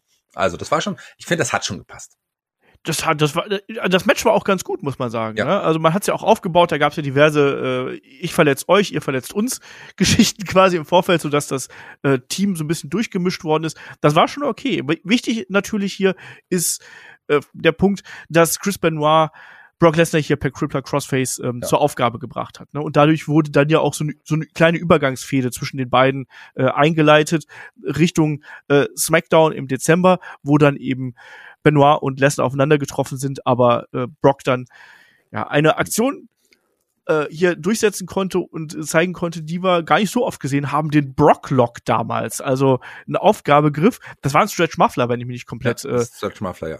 täusche. Und ja, lange Rede, kurzer Sinn. Äh, das war eine Übergangsfehde und wir wissen, Aber wenn wir jetzt Richtung WrestleMania 20 Eine Sache würde ich würde gerne ja. kurz erwähnen, weil in der Zeit gab es auch eine, eine schwerere Verletzung, ähm, die ein, für die ein Brock Lesnar, also in Anführungsstrichen mitverantwortlich war, als er damals Hardcore Holly ähm, ja. verletzt, verletzt hatte und der dann längere Zeit ausfallen musste. War natürlich ein Unfall im Ring, aber äh, eine, war es eine Nackenverletzung, glaube ja. ich, die Hardcore Holly davon getragen hatte nach einer dieser Powerbomb-Aktion eines eines Brock Lesnars und ähm, Hardcore Holly ist längere Zeit ausgefallen, ist aber nochmal für seinen großen Moment äh, seinen größten Moment in der Karriere äh, dann wieder zurückgekommen. Da hatte er ja nochmal eine Mini-Fehde gegen, gegen Brock Lesnar und ein Match beim Royal Rumble. Genau, Royal Rumble 2004, Brock Lesnar gegen Hardcore Holly. Das ist übrigens was, da sagt Bruce Pritchard, äh, nicht die geilste Fehde, die ich jemals gebuckt habe. Da hat er auch gesagt, ja, er hätte vielleicht ein bisschen mehr Aufbau betreiben sollen. Also Hardcore Holly damals nicht over bei den Fans, das Match nicht over. Ähm, ja, es war die Rückkehr. So es war die Rückkehr, ja klar. Aber ansonsten, ich würde sagen, ich würde, ich, ich stimme Bruce Pritchard nicht oft zu, aber in diesem Fall würde ich ihm mal uneingeschränkt zustimmen. ja, ähm, das war dann auf jeden Fall natürlich hier so eine, so eine Geschichte, die wir, äh, die wir hier gehabt haben. Ja, und äh, wir dürfen auch nicht vergessen, dass bei der Survivor Series gab es schon das erste kurze Aufeinandertreffen von Brock Lesnar und Goldberg, die äh, beiden, die uns auch in diesem Podcast eine ganze Zeit lang äh, begleiten werden. Klar, äh, erstmal Holly steht hier an und äh, aber ganz kurz, sorry, ich muss, ja. ich bin heute im Unterbrechungsmodus. Ich merke das Moment, schon. das war ja ein Backstage-Moment, ein Backstage-Segment, wo ähm, Brock da stand, glaube ich, und dann Goldberg dazugekommen ist. Das war für mich tatsächlich einer von diesen großen Momenten. Ähm, klar, Brock Lesnar, ähm, der äh, super, äh, ähm, super over. Goldberg hat nicht so ganz funktioniert bei der WWE, aber als dann die beiden trotzdem, weil man hat die ja beide schon immer miteinander verglichen. Das haben wir gar nicht so erwähnt. Äh, die, die WCW, der große Aufstieg eines Goldbergs, während parallel auch bei der WWE dann jemand wie ein, ein Brock Lesnar zwar kürzer, aber auch trotzdem weit nach oben geschnellt ist und die beiden dann zusammen in einem Segment zu sehen. Ich bin aufgestanden, als ich so als ich es gesehen habe, in diesem Moment und war, dachte, what the fuck? Also das kann schon echt äh, was werden. So, natürlich, äh, wir wissen, was es geworden ist. Auf jeden Fall ein, ein denkwürdiger Moment, aber ich war in diesem Moment tatsächlich hooked das war damals auch ein Dream Match. Ne? Ja. Das war so ein Ding, das hast, das hast du dir zusammengebaut, wenn du irgendwie Wrestling-Spiele gespielt hast. Du wolltest mal sehen, was passiert, wenn Goldberg und Brock Lesnar aufeinandertreffen, Absolut. weil das so natürliche Rivalität gewesen ist. Und bin ich komplett äh, dabei. Und ja, Rumble 2004, um das fortzusetzen, Brock Lesnar äh, besiegt Hardcore Holly, wenig äh, überraschend, klar und deutlich. Und dann äh, attackiert er eben aber dann auch im Match ähm, Goldberg mit dem F5, was dann dafür sorgt, dass Goldberg eliminiert wird. Das heißt, wir haben hier einfach mal eine neue Fehde. Ehrlich gesagt, der Aufbau macht nicht so viel Sinn, weil äh, als, als Champion jemanden zu attackieren, Warum? Du machst ja nur Feinde. Egal. Naja, er ähm, wollte ja, nein, nein, nein, nein, der Grund war, der Hintergrund war ja tatsächlich, er wollte nicht, dass Goldberg gewinnt. Und ja, ja. der Gewinner durfte ja den Champion herausfordern. Er wollte eigentlich nicht gegen Goldberg ja, antreten. Aber, aber so schaffst du dir auch Feinde. Ja, so schaffst du dir auf jeden Fall auch Feinde, denn ähm, als Champion sollte er es ja nicht bis WrestleMania schaffen. Das ist richtig. Aber wenn er Champion gewesen wäre, hätte eigentlich Goldberg offiziell, natürlich, wir sind im Wrestling, nicht das Recht gehabt, ihn herauszufordern. Ja, das stimmt. Das stimmt. Aber egal wie, auf jeden Fall, äh, weiß ich nicht, ich fand das damals doof. Egal. Ähm, Brock Lesnar traf ja dann bei äh, No Way Out auf Eddie Guerrero, der damals ja wirklich äh, mega over gewesen ist. Äh, und es war eine typische Underdog-Story, äh, die wir hier gehabt haben zwischen Eddie und ähm, Brock Lesnar. Und ja, Shaggy, hätte Brock Lesnar Goldberg hier nicht beim Rumble attackiert, dann hätte er vielleicht auch seinen Champion-Titel nicht verloren, weil Goldberg hat ihn ja dann angegriffen im Match hat er erstmal ein Ticket von äh, Steve Austin im Vorfeld äh, geschenkt bekommen. Hier Goldberg, ne, setz dich mal dahin und guck mal, was passiert. Und dann gab's ja den, äh, den Spear, das hat dann noch nicht gereicht.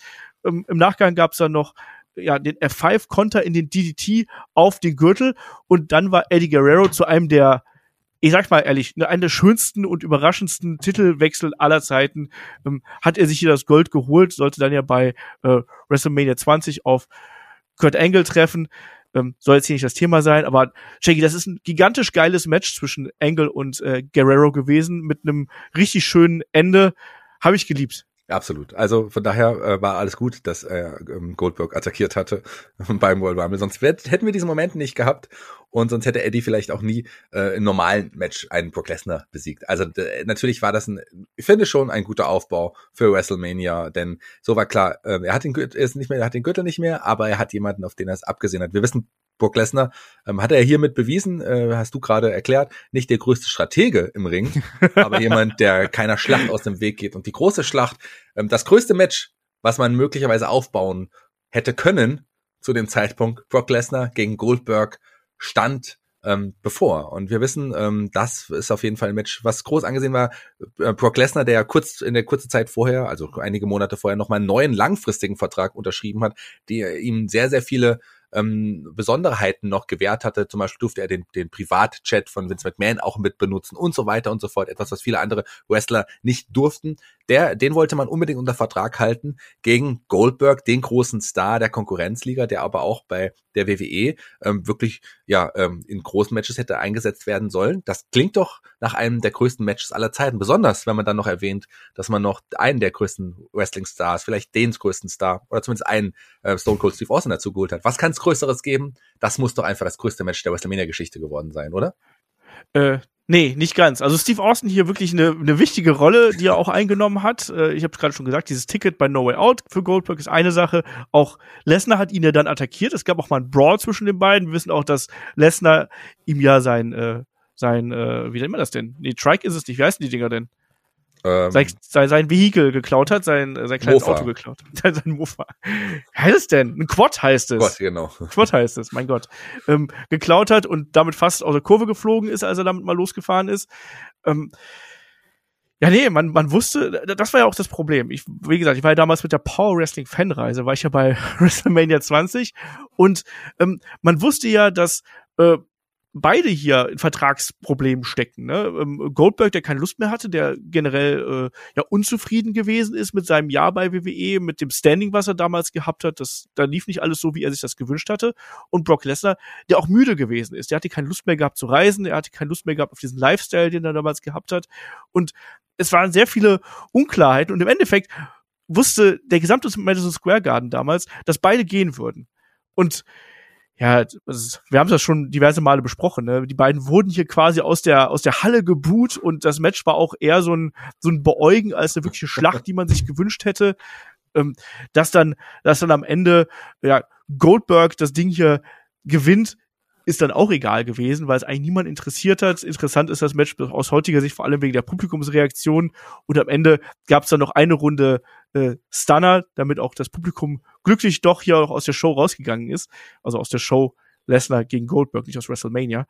Ähm, ja, und damit war es auch erstmal von äh, für Brock Lesnar bei WWE, Shaggy. Ja, zu dem Zeitpunkt habe ich gedacht, okay, das war's für beide. Goldberg und Brock Lesnar werden nie wieder zur WWE zurückkehren, werden wahrscheinlich auch nie wieder aufeinandertreffen, werden vielleicht auch nie wieder in Wrestling steigen. Denn Brock Lesnar hatte damals gesagt, okay, hat genug mit dem Wrestling, äh, hatte keinen Bock mehr. Und auch ein Goldberg hat ja sich ja auch vom Wrestling zurückgezogen. Also ähm, im Grunde wäre das ein perfektes Ende für unseren Podcast, wenn äh, Brock Lesnar nicht doch äh, andere Pläne in der Zeit gehabt hätte ja, er hat auf jeden Fall sich dann vielfältig ausgetobt, äh, wollte ein bisschen Football spielen, hat dann auch noch in Japan gewrestelt. Er war hier einfach so ein bisschen, vielleicht auch aufgrund seines Alters, vielleicht aufgrund auch des schnellen Erfolgs, hat er eben hier andere Möglichkeiten ausloten wollen, in die er noch äh, hineinschnuppern äh, möchte. Deswegen mhm. ist das auch eine ganz interessante Karriere, die er hier natürlich eingeschlagen hat. Absolut. Du hast gerade ein bisschen Footballwörter spielen. Das war ja der Hauptgrund, warum er damals genau. gesagt hat, er will äh, die äh, will mit dem Wrestling aufhören. Denn er hatte einen noch einen großen Traum. Er will in die NFL. Er will dort nochmal als Footballer es probieren und hat es ja tatsächlich auch äh, probiert.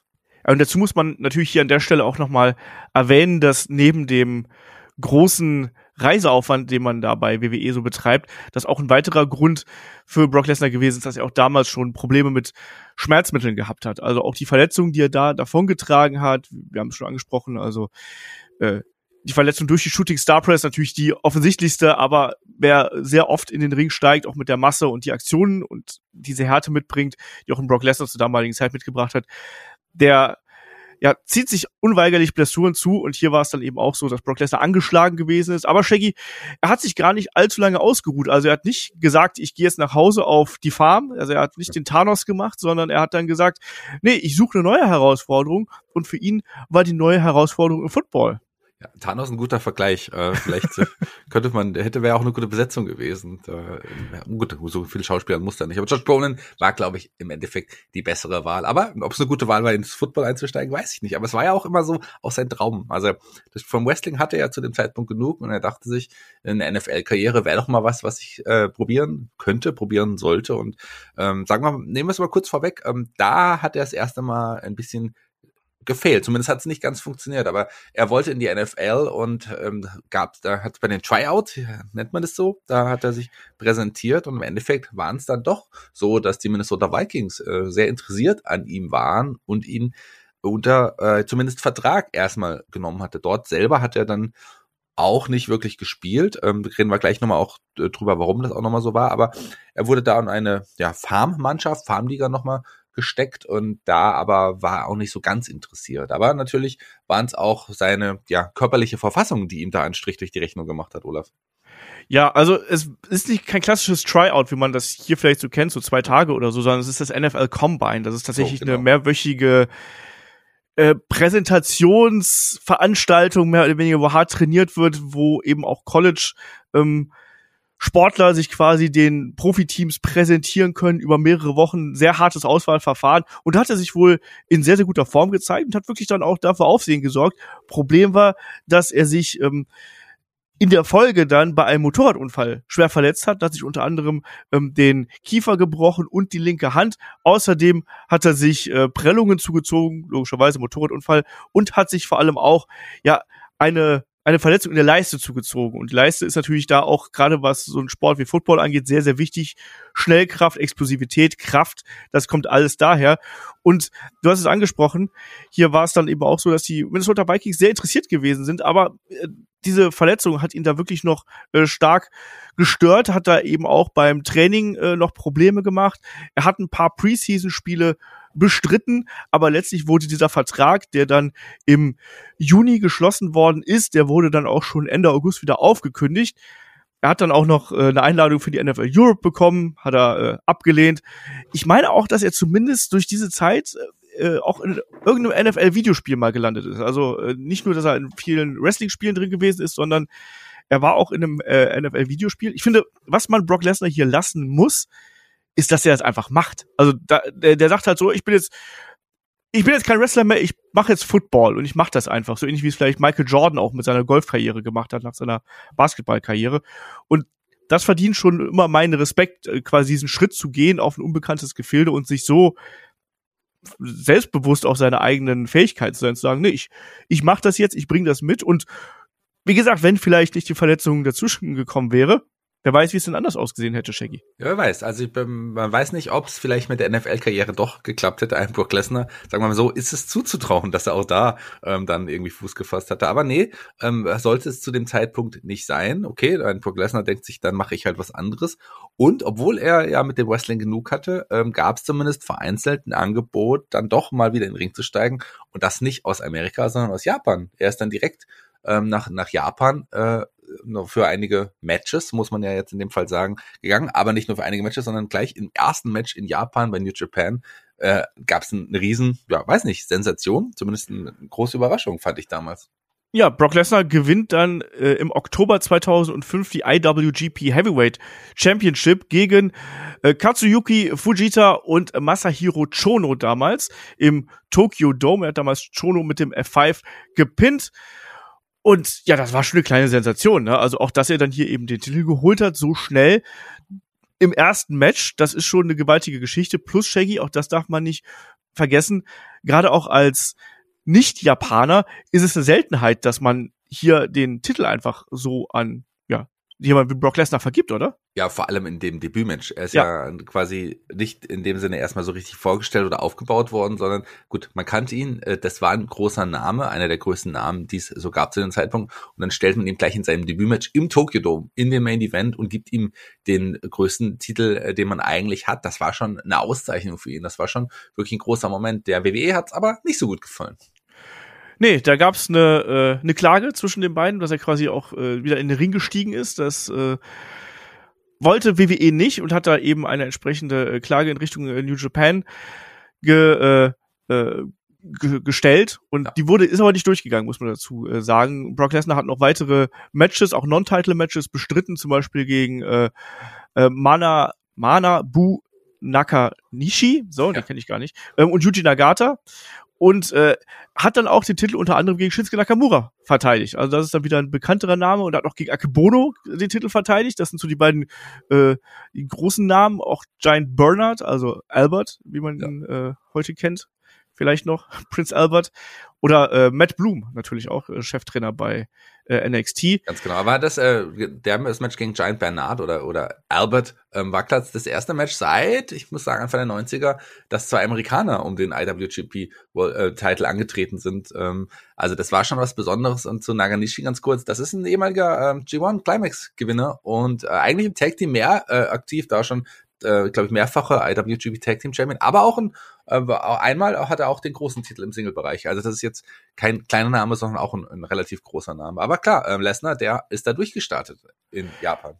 Ja, beziehungsweise er wurde dann ja auch relativ schnell wieder äh, ausgebremst, weil er ja quasi den Titel wieder äh, abgeben musste, weil er ihn nicht verteidigen konnte ähm, aufgrund von Visa-Problemen und dann äh, war er den Titel wieder los. Ähm, was glaube ich noch ganz interessant ist, ist natürlich ähm, dieses Match gegen Kurt Angle, was es damals noch äh, ein Jahr später gegeben hat. Also 2007 sind wir dann schon, das ist anderthalb Jahre später. Ja das hat ja damals auch große Wellen geschlagen, ne? Also, weil das damals natürlich auch IWGP Heavyweight Champion gegen TNA Heavyweight Champion gewesen ist, Shaggy. Ja, wobei er den Gürtel ja gar nicht mehr offiziell auch äh, gehalten hatte. Du hast es ja gerade gesagt, man wurde den Gürtel abgenommen und diesen Titel hat er ja auch nicht bei äh, New Japan verteidigt, sondern bei ähm, IGF, das ähm, ja Inoki Genome Federation. Tatsächlich ähm, war das sowas, so eine, so eine Promotion, die Antonio Inoki so ähm, kurzzeitig auf die Beine äh, letztendlich gestellt hat. Das war natürlich Aufsehen damals in in Japan die beiden großen äh, Männer, die beiden, die eine große Feder bei der WWF hatten, gegeneinander hier um äh, zwei Gürtel, den einen, den man nicht hatte, den anderen, der in Japan ja eigentlich auch gar kein großes Standing hatte, aber für TNA, äh, die haben das in ihren Shows promotet, war es natürlich äh, schon ein großer Moment. Und das war ja auch die Zeit, wo es tatsächlich mal, wo ein Brock, Brock Lesnar Kurt Engel gefragt hat, ähm, hier du, was kriegst du denn eigentlich bei TNA? Was verdienst du denn da? Und äh, Kurt Engel hat ihm die Zahl genannt und dann hat Brock Lesnar gesagt, okay, pass auf, äh, mach mir das klar, ähm, ich will genauso viel, vielleicht ein bisschen mehr und dann würde ich auch zu TNA kommen. Soweit ist es nie passiert, aber ähm, ist ein Angebot lag wohl vor, wenn ich es richtig damals in Erinnerung habe oder gelesen habe. Äh, ja, also beziehungsweise man wollte äh, nicht so viel zahlen, glaube ich. Das war das war das das war das Ding. Ne? Und ja. deswegen hat er dann gesagt so nee, mache ich nicht. Ähm, stattdessen hat er sich ja dann äh, dem Kampfsport, also dem äh, K1 beziehungsweise im MMA und der UFC natürlich hier äh, gewidmet, hat dann 2006 auch hier wieder einen äh, erstmal Vertrag later äh, Verlauf des Jahres unterschrieben und hat dann auch bei K1 sein erstes ähm, Match bestritten bei der Dynamite USA Show damals gegen Miso Kim und danach ist er ja sehr schnell bei der UFC untergekommen. Und ich muss dich jetzt mal fragen, bei dir weiß ich das gar nicht ganz genau. Ich weiß, dass viele andere von unseren äh, lieben Podcastern hier aus dem Headlock-Team ähm, UFC verfolgen. Wie ist es eigentlich bei dir? Hast du das damals verfolgt? Nee, also zumindest nicht, äh, tatsächlich nicht on TV, sondern ich habe schon immer mal die Ergebnisse durchgelesen Und ähm, gerade auch die Anfangs-UFC-Zeit, als die, die Crazies noch so ganz groß waren, das habe ich so ein bisschen verfolgt. Aber nicht so, dass ich es mir regelmäßig angeschaut habe, sondern wirklich einfach immer nur so die Ergebnisse mir angeschaut und so ein bisschen so durchgelesen, aber nie wirklich UFC geschaut. War ja auch äh, nicht unbedingt so ganz, ganz meins. Waren ein paar interessante Namen mit dabei, aber mir war da zu wenig Show drumherum. Deswegen war, habe ich mich nie von UFC irgendwie bekommen lassen. Also bei mir war das wirklich damals so diese Zeit, wo ich UFC sehr stark verfolgt habe. Nicht nur durch Brock Lesnar, der da auch noch mal so ein bisschen dazu beigetragen hat. Ich habe irgendwann mal angefangen, UFC zu schauen. Ich kann es nicht mehr genau sagen, wann das genau gewesen ist. Das müsste irgendwas so um die UFC 70 irgendwie so um den Dreh gewesen sein. Ich weiß es aber nicht mehr ganz genau. Ähm, habe aber alle Shows geschaut. Also ich war dann wirklich so äh, UFC Die Hard Fan, bin auch quasi komplett den Backlog nochmal zurückgegangen bis zu ähm, UFC 1 damals. Und Brock Lesnar war eine riesen Akquise damals für die UFC, weil er eben durch WWF, durch WWE so bekannt geworden ist. Und er hatte erstmal nur eine, ja, einen äh, One-Match-Clause hier äh, unterschrieben, also einen One-Match-Vertrag. Und ja, das erste Match, was er bestritten hat, es gab immer wieder in seinem im Verlauf immer wieder Verschiebungen von den Matches. Das müssen wir jetzt nicht so eins zu eins aufdröseln. Wir sind ein Wrestling-Podcast, nicht unbedingt der MMA-Podcast. Aber um mal hier so ein bisschen zu erklären, wie Brock Lesnar einfach da auch durchgestartet ist, welchen Erfolg er gehabt hat. Also er hat ja das erste Match, was er bestritten hat, war gegen Frank Mir. Ähm, absolut etablierter Star damals gewesen, ehemaliger Champion in der Heavyweight Division. Das war bei UFC 81, das war im Februar 2008 da hat man schon gemerkt, dass bei Brock Lesnar vieles da gewesen ist, aber Frank Mir war ihm gerade was so das Submission Game äh, anging, war der ihm sehr sehr überlegen und hat dann am Ende auch mit einem äh, Kneebar gewonnen. Also da hat man aber gesehen, so ah, wenn Brock Lesnar hier noch ein bisschen souveräner und ein bisschen mehr am Striking arbeitet, dann kann das was geben, weil eins muss man ihm nämlich lassen. Man hat hier eben gemerkt, dass Brock Lesnar, der hat auch Kraft gehabt. Der hat Kraft, der hat Schnellkraft, der konnte auch, wenn er, wenn seine Schläge gesessen haben, äh, dann konnte er da auch ordentlich Energie erzeugen und das hat sich dann auch in den späteren Kämpfen rausgestellt. Zweite Match war dann gegen Heath Herring damals, das war ähm, im August 2008. Den Kampf hat er ähm, gewonnen per äh, ähm, äh, Entscheid quasi, also per, per ähm, Juryentscheid. Und das nächste Match war dann schon ähm, der Kampf gegen Randy Couture, der damals UFC Heavyweight Champion gewesen ist. Ja, und jetzt wird's interessant, weil Brock Lesnar hat den besiegt. Randy Couture damals schon ich sag mal, eine etwas ältere Legende, der aber trotzdem den Titel damals gehalten hat. Und Brock Lesnar hat den hier dann zu Boden gebracht äh, mit einer langen Geraden und dann auf dem Boden mit Hammerfists, wie man so schön sagt, äh, ja, ausgeschaltet. Und da hat man dann auf einmal gesehen, so, huch, ne, Brock Lesnar oder plötzlich Champion. Und Shaggy, du hast gerade angesprochen, dass Lesnar ja oder dass das UFC für dich nicht genug Show drumherum gewesen ist. Ich finde gerade das hat Brock Lesnar damals so ausgezeichnet, dass der ja, der, der, der hat die Show mitgebracht einfach. Ja, in den Interviews, die er da immer wieder gebracht hat, ähm, ist er teilweise auch äh, richtig fies ausgebuht worden und gerade mit Frank Mir, der auch ein Trash-Talker ist, muss man dazu sagen, hat er sich ja Duelle geliefert, also da wurden die Beleidigungen ausgetauscht das fand ich schon ganz, äh, ganz interessant. Ähm, willst du bis zu dem Zeitpunkt hier was ergänzen, Shaggy, oder soll ich meinen mein UFC-Monolog weiterführen? Nee, mach ruhig weiter. Du hast es ja intensiv verfolgt. Also diesen Moment mit Randy Couture, denn das ist quasi so ein, so ein äh, dieses, dieses, diesen Kampf, das kann man in dem Fall ja auch sagen. Den habe ich mir damals tatsächlich angeschaut, einfach aber im Nachhinein dann, weil ich so überrascht war, dass ein, dass ein Brock Lesnar sich dann auch so hier ja im echten Kämpfen durchgesetzt hatte und sich sogar auch da ähm, an die Spitze gesetzt hatte von der größten MMA-Promotion der Welt. Und das war ein Riesenmoment. Das habe ich dann kurzzeitig mir dann noch angeschaut und äh, muss sagen, hier, das war, das war, also unglaublicher Moment und dann konnte man auch damals sagen, da war ich ganz stolz, ja, Wrestling hier, schau mal, was die auch können. Die können nicht nur so tun, die machen es auch richtig so tun, in Anführungsstrichen, klingt dann wieder so abwerten. Aber du weißt schon, was ich meine. Das war schon, finde ich, ein großer und wichtiger Moment, nicht nur für Brock, sondern auch fürs Wrestling, fand ich. Ja, und auch für die UFC. Ne? Also Brock Lesnar wurde sehr, sehr schnell hier zum Main-Eventer quasi. Also er war sehr oft Headliner und hat auch äh, überraschend äh, starke Zahlen gezogen. Also hier diese Show, bei der er auf Randy Couture getroffen ist damals, hat eine Million Pay-per-view-Buys gezogen. Also das ist schon mal eine große Nummer und das sollte noch getoppt werden von dem Rückmatch gegen Frank Mir, was nämlich dann 1,6 Millionen Pay-per-Views gezogen hat. Brock Lesnar war eine absolute Attraktion. Der hat die Leute damals gezogen bis zum geht nicht mehr. Und hier auch war natürlich diese Geschichte mit dem alten Nemesis. Ne? Er hat noch zuvor gegen Frank Mir verloren. Viele haben erwartet, dass das Match hier so ähnlich ausgehen wird, aber das war nicht so. Stattdessen ähm, hat er, ich sag's mal so ganz plakativ, er hat Frank Mir einfach zu einem blutigen Haufen Grütze gekloppt am Boden. Also es ja. gab äh, es ging auf den Boden und dann äh, hat hat äh, Frank Mir sich hier ne Turtle up einmal die Hände Hände hoch und so und Brock Lesnar immer wieder mit den Uppercuts äh, reingeschlagen und als die beiden dann aufgestanden sind hast du gesehen dass Frank Mir blutüberströmt gewesen ist äh, dick geschwollen ja und äh, da, da war eben diese Geschichte, die beiden mochten sich überhaupt nicht. Ne? Das war äh, natürlich auch damals der Zeitpunkt. Ähm, wir hatten dann aufgrund von ähm, einer Verletzung von Brock Lesnar war Frank Mir der Interims-Champion. Wir kennen das von AEW und die hier sind die Titel vereinigt worden. Deswegen war es eben auch so eine Attraktion neben Brock Lesnar. Und die beiden haben sich gehasst. Und das war, hat man auch gesehen. Ähm, da gibt's dann auch noch den Moment am Ende ähm, nach dem Match, wo dann auch Brock Lesnar nochmal zu ähm, Frank mir hingeht und den dann auch nochmal beleidigt und sagt hier so, ne, jetzt, jetzt kannst du nicht mehr reden und da flogen auch diverse F-Worte und solche Sachen. Also von daher, ja. Ähm, Problem für Brock Lesnar zu der Zeit war seine Gesundheit, muss man ganz klar hier sagen. Also ähm, er hat diverse Krankheiten mit sich herumgeschleppt. Ähm, eine davon äh, ist was, was ich in diesem Jahr auch gehabt habe tatsächlich. ähm, das ist nämlich die Divertikulitis. Das ist eine, eine Darmerkrankung. Äh, ähm, da entstehen, kann ich jetzt ja sagen, ich weiß ja, wie das jetzt geht, äh, da entstehen quasi kleine Entzündungen. Im, ich weiß, wie im, das geht. Ich, ich weiß, wie das geht, ich kann das jetzt. ähm, äh, entstehen innerhalb des Darms sozusagen ähm, kleine Entzündungsherde. Eigentlich kein Problem, kannst du eigentlich relativ leicht behandeln, wenn du einfach Antibiotika nimmst und darauf reagierst, wenn du quasi merkwürdige Bauchschmerzen bekommst, sagen wir es mal so. Also bei mir war es halt so, mir hat dann der die linke Seite ähm, wehgetan vom vom vom Bauch quasi und da haben die Ärzte gleich gesagt, so, ah, irgendwas ist da komisch, wir machen mal einen Bluttest. Dann war es so, äh, bei mir zumindest, dann äh, waren die Entzündungswerte ein bisschen höher und dann haben sie gesagt, gut, wir nehmen jetzt erstmal Antibiotika und dann war es bei mir nach zwei Wochen weg.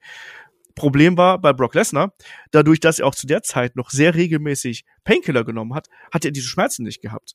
Und da gab es dann immer wieder äh, Schwierigkeiten hier damit. Ähm, und das ging dann eben äh, so weit, dass er, ähm, äh, dass quasi eine Not-OP vorgenommen worden ist, weil sich diese Entzündungen durch seinen Darm gefressen haben. Da gab es dann wirklich Löcher im Darm, wodurch dann Kot durch die Löcher im Darm quasi in den Körper gelangt sind, was zu einer schweren äh, Verletzung äh, und zu einer schweren Entzündung ähm, dann auch führen kann. Und das ist natürlich alles andere als geil. Deswegen haben sich da erstmal auch die Titelmatches natürlich dann ähm, sehr, sehr verschoben und man hat da auch äh, gedacht, das wird erstmal eine Zeit dauern. Also von dem Match von gegen Frank Mir, das war im Juli 2009. Die nächste Titelverteidigung ist erst im Juli 2010 gegen Shane Carwin. Und da hat man schon gesagt, oh, ob das ausreicht. Ne, Shane Carwin damals absolut on top, ein Beast, ähm, auch ein, äh, äh, ein, Ringer, aber auch eben ein Striker, mit, mit der, der hier Brock Lesnar wirklich in große Probleme gebracht hat, äh, auch auf den Boden gebracht hat. Und man hat auch während des Matches schon geglaubt, das Match ist vorbei, aber dann in der äh, zweiten Runde Shane Carwin durch die Masse, die er mitgebracht hat, nicht gerade der äh, Mensch mit der besten Cardio. Brock Lesnar kommt zurück und gewinnt das Ding hier mit einem ähm, Triangle Choke, also oben am Kopf, ähm, Arm eingeklemmt, Triangle. Und da waren alle ganz überrascht, dass Brock Lesnar äh, sowas kann. So, aber diese Verletzungsgeschichte, die jagt ihn halt. Und das hat man dann eben auch ähm, gemerkt, als er dann ähm, im Oktober 2010 gegen Ken Velasquez angetreten ist da hat man schon gemerkt, da ist er nicht so 100% fit und das war ein sehr eindeutiges, sehr klares Match für Kane Velasquez und äh, man, man hat da eben schon gemerkt, dass Brock Lesnar nicht in der körperlichen Verfassung mehr ist, in der er zuvor gewesen ist. Ähm, er hat zwar hier und da hast du gemerkt, dass er auch sein Striking, auch sein Submission Game verbessert mhm. hat, aber da hat einiges gefehlt. Und letztlich, wo es dann sehr, sehr offensichtlich geworden ist, das war dann über ein Jahr später ähm, beim Match gegen Alistair Overeem bei UFC 141. Ähm, Overeem, der immer wieder mit, mit Knien auf den Körper gegangen ist, also genau in die Region, wo Brock Lesnar operiert worden ist, wo er ne, diese Vorgeschichte gehabt hat. Und Brock Lesnar ist dann eben in der ersten Runde K.O. gegangen, nach äh, zwei, drei Minuten oder so. Und das war wirklich schmerzhaft anzuschauen. Und da hat man dann eben gemerkt, ja, dass es äh, das gewesen ist im Prinzip. Und Brock Lesnar hat dann ja auch ähm, zwischenzeitlich seinen ähm, Rücktritt vom Kampfsport ähm, bekannt gegeben. Er war ja auch noch bei ähm, beim Ultimate Fighter war er auch noch ähm, Head Coach, muss man auch ja. sagen, auch in einer Staffel, sollte man ja noch mal erwähnen. Ähm, da kommt auch dieser berühmte Spruch mit den Chicken Shit und Chicken Salad her. Ähm, aber für, für das MMA und äh, für UFC war Brock Lesnar ein riesengroßer Gewinn. Ne? Das muss man ganz klar sagen. Also er hat so viele Augen auf die ganze ähm, Show gebracht. Das war schon enorm beeindruckend. Und äh, aber ich kann hier an der Stelle nur noch mal den Tipp geben: ähm, Geht ruhig mal auf den offiziellen YouTube-Kanal von äh, UFC. Da sind sehr viele Matches von Brock Lesnar. Ich meine auch das gegen Couture zum Beispiel sind da mit dabei. Und es gibt auch Best-ofs von Brock Lesnar. Gerade die Interviewsegmente da gibt's ja einige auch. Der hat ja mal ähm, bei einer Pressekonferenz sich nicht besonders äh, nett verhalten, hat er ja äh, Bud Light beleidigt, zum Beispiel den offiziellen Sponsor von von, WW, äh, von, von UFC damals ähm, und hat dafür eine andere Biermarke hervorgehoben. Es gibt auch diesen Spruch, wo er dann gesagt hat, so, ich habe jetzt gerade gewonnen, jetzt gehe ich erstmal ein paar Bier trinken und vielleicht, vielleicht schmeiße ich mich danach noch auf meine Frau. So, wieso auch nicht. Also der hat da schon ordentlich Personality mit reingebracht und das war eben auch gerade das Unterhaltsame. Aber hier war es dann eben wirklich so, ähm, dass da eben die Gesundheit wirklich äh, nicht mehr nicht mehr mitgemacht hat und äh, diese Divertikulitis ist einfach eine in seinem Falle eine lebensbedrohliche Erkrankung gewesen. Er hat auch noch eine äh, ähm, eine andere äh, Erkrankung gehabt, Mononukleose war das auch noch. Ähm, das war aber tatsächlich eher zweitrangig, ne, was das angeht. Ähm, sondern diese Divertikulitis hat ihn da wirklich äh, sehr, sehr schlimm mitgenommen, muss man sagen.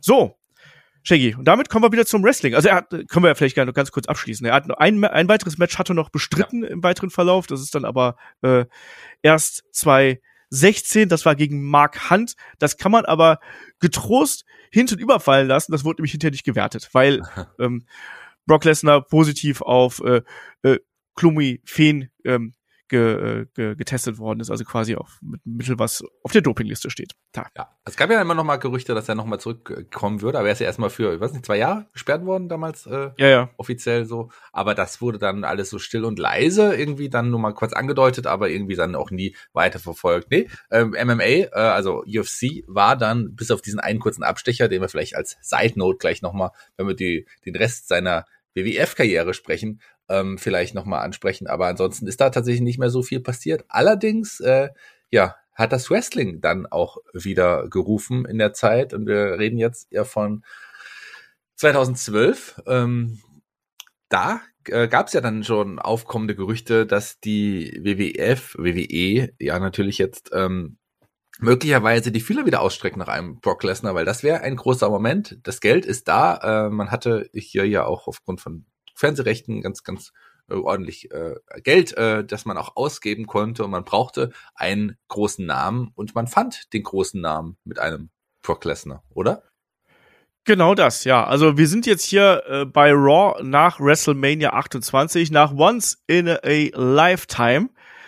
Und ja, da stand John Cena im Ring, hat hier äh, The Rock äh, rausgefordert, aber dann kam stattdessen nicht der Rock, sondern dann kam stattdessen der Brock und das hat man dann auch schon, wie du schon gesagt hast, im Vorfeld geahnt, sage ich mal, aber es war trotzdem ein Riesenbeben, was es hier gegeben hat. Das war eine Riesensensation, nach so vielen Jahren Brock Lesnar wieder zurück in einem WWE-Ring zu sehen und er kam dann eben raus und es gab den F5 und die Prämisse damals war ja, dass er so diese, dieses echte, das, er hat jetzt ja natürlich einen ganz anderen Ruf mitgebracht plötzlich, Shaggy. Also es ist ein ganz anderer Brock Lesnar als der, den wir vor sieben, acht Jahren äh, gesehen haben, sondern diese MMA-Karriere, diese erfolgreiche UFC-Run, der hat ihn ja auch beeinflusst, nicht nur von seiner Persönlichkeit und von seinem Kämpferdasein, sondern auch vom Look und vom Standing, was er damals gehabt hat.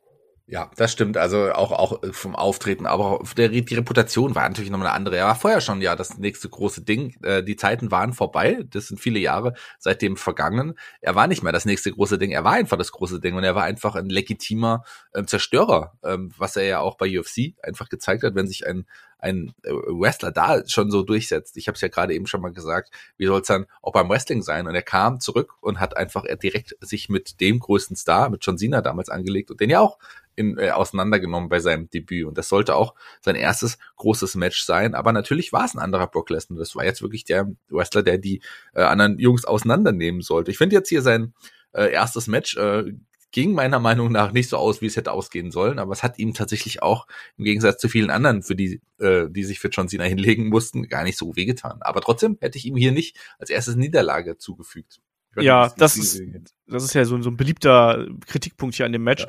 Er hat ja da verloren mit dem äh, Attitude Adjustment auf die Treppe damals. Ja. Hat aber ansonsten natürlich sehr, sehr stark dominiert. Ne? Aber was ich auch nochmal hervorheben möchte, Brock Lesnar kam hier eigentlich fast so als ja als Außenseiter, also als als Nicht-Wrestler in die ganze Company rein. Er kam ja auch mit seinem MMA-Style, also mit seiner MMA-Hose hier rein, mit den Sponsoren noch auf der Hose.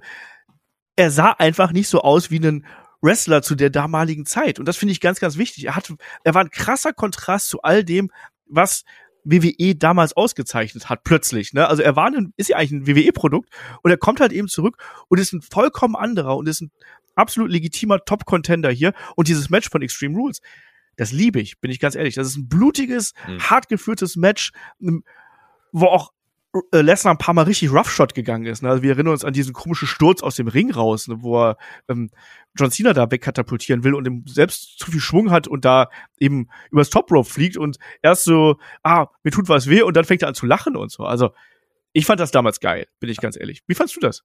Ähm, ich fand's auch cool. Also ich fand es ja toll, äh, Brock Lesnar wiederzusehen. Ich liebe natürlich das Match da knapp zwei Jahre sogar später beim SummerSlam gegen John Cena. Das sind erneute Aufeinandertreffen mag ich natürlich noch mehr aus einem anderen Grund. Aber ähm, natürlich war das schon was Besonderes hier, äh, Brock zurückzusehen. Aber man muss dazu sagen, er war ja wirklich jetzt jemand, äh, der jetzt nur noch sporadisch und nur noch ja. für die großen Geschichten eingesetzt wurde. Er kam, hatte eine Fehde, ähm, die war beendet, dann ging er wieder eine Zeit, kam zurück, wieder für eine Fehde, äh, war beendet und ging auch wieder eine Zeit. Also es war jetzt nicht so, dass es wirklich übergangsmäßige Fäden in dem Sinne gab und auch immer, er hatte sich auch immer nur am Anfang mit, mit den, mit den großen Leuten angelegt. Ich würde sagen, gehen wir doch einfach auch mal chronologisch durch. Das erste Match gegen, gegen John Cena, ähm, da, da gab es ja jetzt erstmal eine Niederlage, aber dann sollte eine größere Geschichte und eine Matchserie folgen, die auch sich über mehrere Monate hingezogen hat, mit der, ähm, mit dem Armbruch, was ja, was ein Arm oder was ein Ellenbogenbruch, ich weiß nicht, den er ja einem äh, Triple H zugefügt hatte. Genau das, genau das. Ähm, es war ja damals ohnehin so die, die Story, ne, dass Brock Lesnar ja auch für sehr viele Arme mit dem Kimura-Lock äh, gewonnen oder gebrochen hat vielmehr. Und ja, Triple H damals als Autoritätsperson äh, von WWE wurde dann hier eben in die Geschichte mit involviert. Da gab es ja den vertraglichen Konflikt on air, nach dem Motto, wir, wir, du, du verlangst zu viel, das geht nicht und so. Und ja, das führt dann eben zu der Attacke von ähm, Brock Lesnar. Wir haben auch dann wieder Paul Heyman an der Seite äh, von Brock Lesnar gesehen. Und ja, äh, hier war es dann eben auch so, Paul Heyman ist vor allem deswegen zurückgekommen, um dann zu sagen, ja, äh, Brock Lesnar ist übrigens jetzt wieder raus, äh, weil die WWE ihre Pflichten nicht erfüllt hat. Und äh, es gibt jetzt erstmal einen längeren, ja, einen längeren Rechtsstreit sozusagen, aber es war natürlich nur Hinhaltetaktik. Es sollte natürlich das ähm, Match zwischen den beiden dann auch ähm, geben. Äh, erstmal gab es die Herausforderung für den SummerSlam, es wurde abgelehnt. Es gab dann auch eine, ja, da, Shaggy, da wurden dann, da wurden dann auch verschiedene ähm, Freunde und ähm, Verbündete natürlich auch von Triple H hier mit äh, einbezogen. Ich erinnere mich daran, dass, dass Stephanie McMahon unter anderem ja hier von Brock Lesnar eingeschüchtert worden ist. Ähm, ist sie Shawn Michaels auch äh, mal hier Opfer des Armbruchs geworden? Ja, Shawn Michaels hat ja auch äh, quasi ausein, auseinandergenommen und da, äh, das war so der, der, der letzte große, äh, das letzte große Ausrufezeichen vor dem nächsten großen Aufeinandertreffen. Danach kam Triple H äh, zurück und es sollte, äh, ja, es sollte ja dann zum großen Match auch bei WrestleMania führen.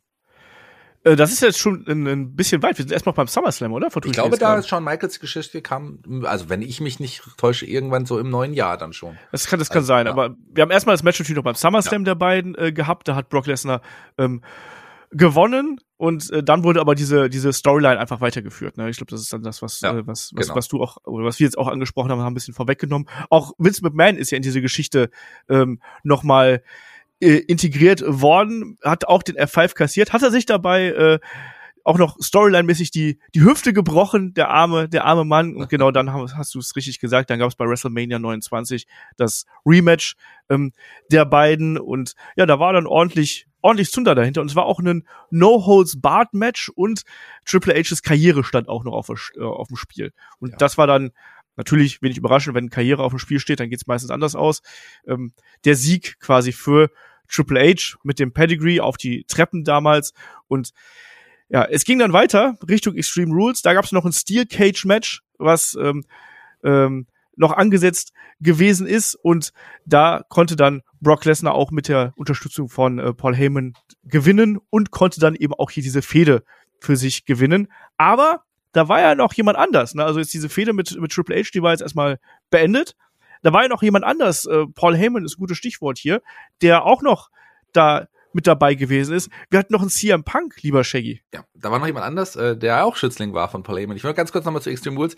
Wir haben jetzt ein Jahr. Das war jetzt ein Jahr, ist er jetzt schon wieder da und es waren vier Matches. Nur mal so.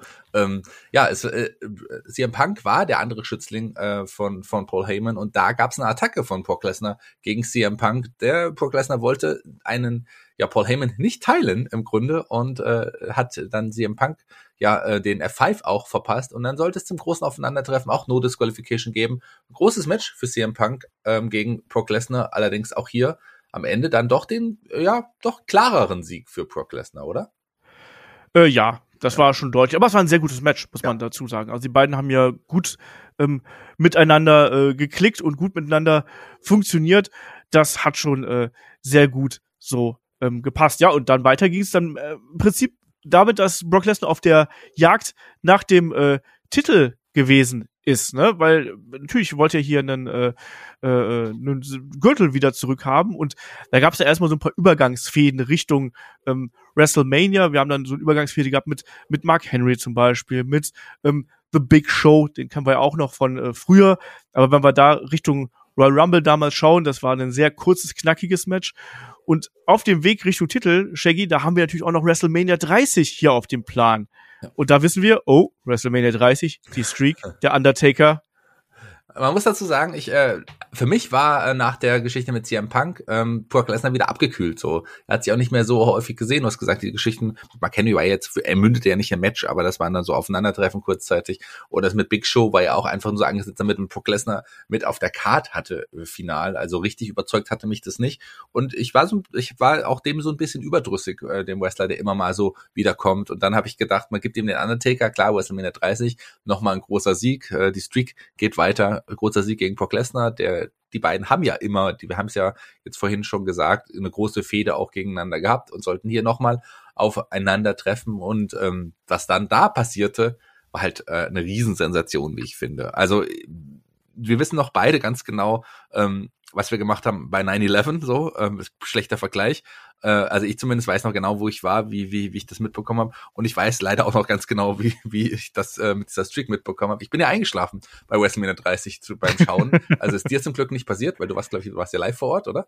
Nee, Quatsch. So, ich war, nee, nee, nee, nee. Ich bin, ich war äh, im Zug. Ich war, Ach, ich bin stimmt, damals, genau. ich hatte damals, glaube ich, einen Termin in Hamburg oder in München ja. oder so und habe im Zug gesessen. Ich bin auch eingeschlafen. Ich bin äh, mit dem mit dem Geräusch von äh, Brock Lesnars ja. Theme-Musik bin ich wieder wach geworden. Same, same bei mir. Also äh, mit, äh, mit da bin, bin ich auch wach geworden und das war natürlich das war natürlich als eines der, also sagen wir mal so, wenn wir das Match miterlebt hätten, wäre es wahrscheinlich das Gefühl ganz anders gewesen. Aber aufzuwachen und du kriegst mit, äh, dass gerade Brock Lesnar die Streak äh, beendet hatte, war natürlich eine herbe Enttäuschung einfach so. Ich glaube, die Sensation äh, in der Halle gewesen zu sein, ähm, ein paar Bekannte von mir waren auch da und ähm, also, das wäre natürlich noch mal größer gewesen. Oder zumindest live am TV zu sehen. Aber einzuschlafen und aufzuwachen, wenn Brock Lesnar gerade feiert, ist natürlich auch irgendwie ein bisschen blöd. Aber natürlich war es ein Riesenmoment, eine Riesenüberraschung. Und viele sagen ja bis heute, das war der falsche ähm, Gegner, äh, der der falsche, der Undertaker Streak gebrochen hat. Aber ich äh, kann da immer noch nichts Falsches dran sehen. Natürlich hätte man andere Namen auch finden können. Aber ich finde noch immer, das ist ein großer Moment, einer der größten Momente im Wrestling überhaupt. Und äh,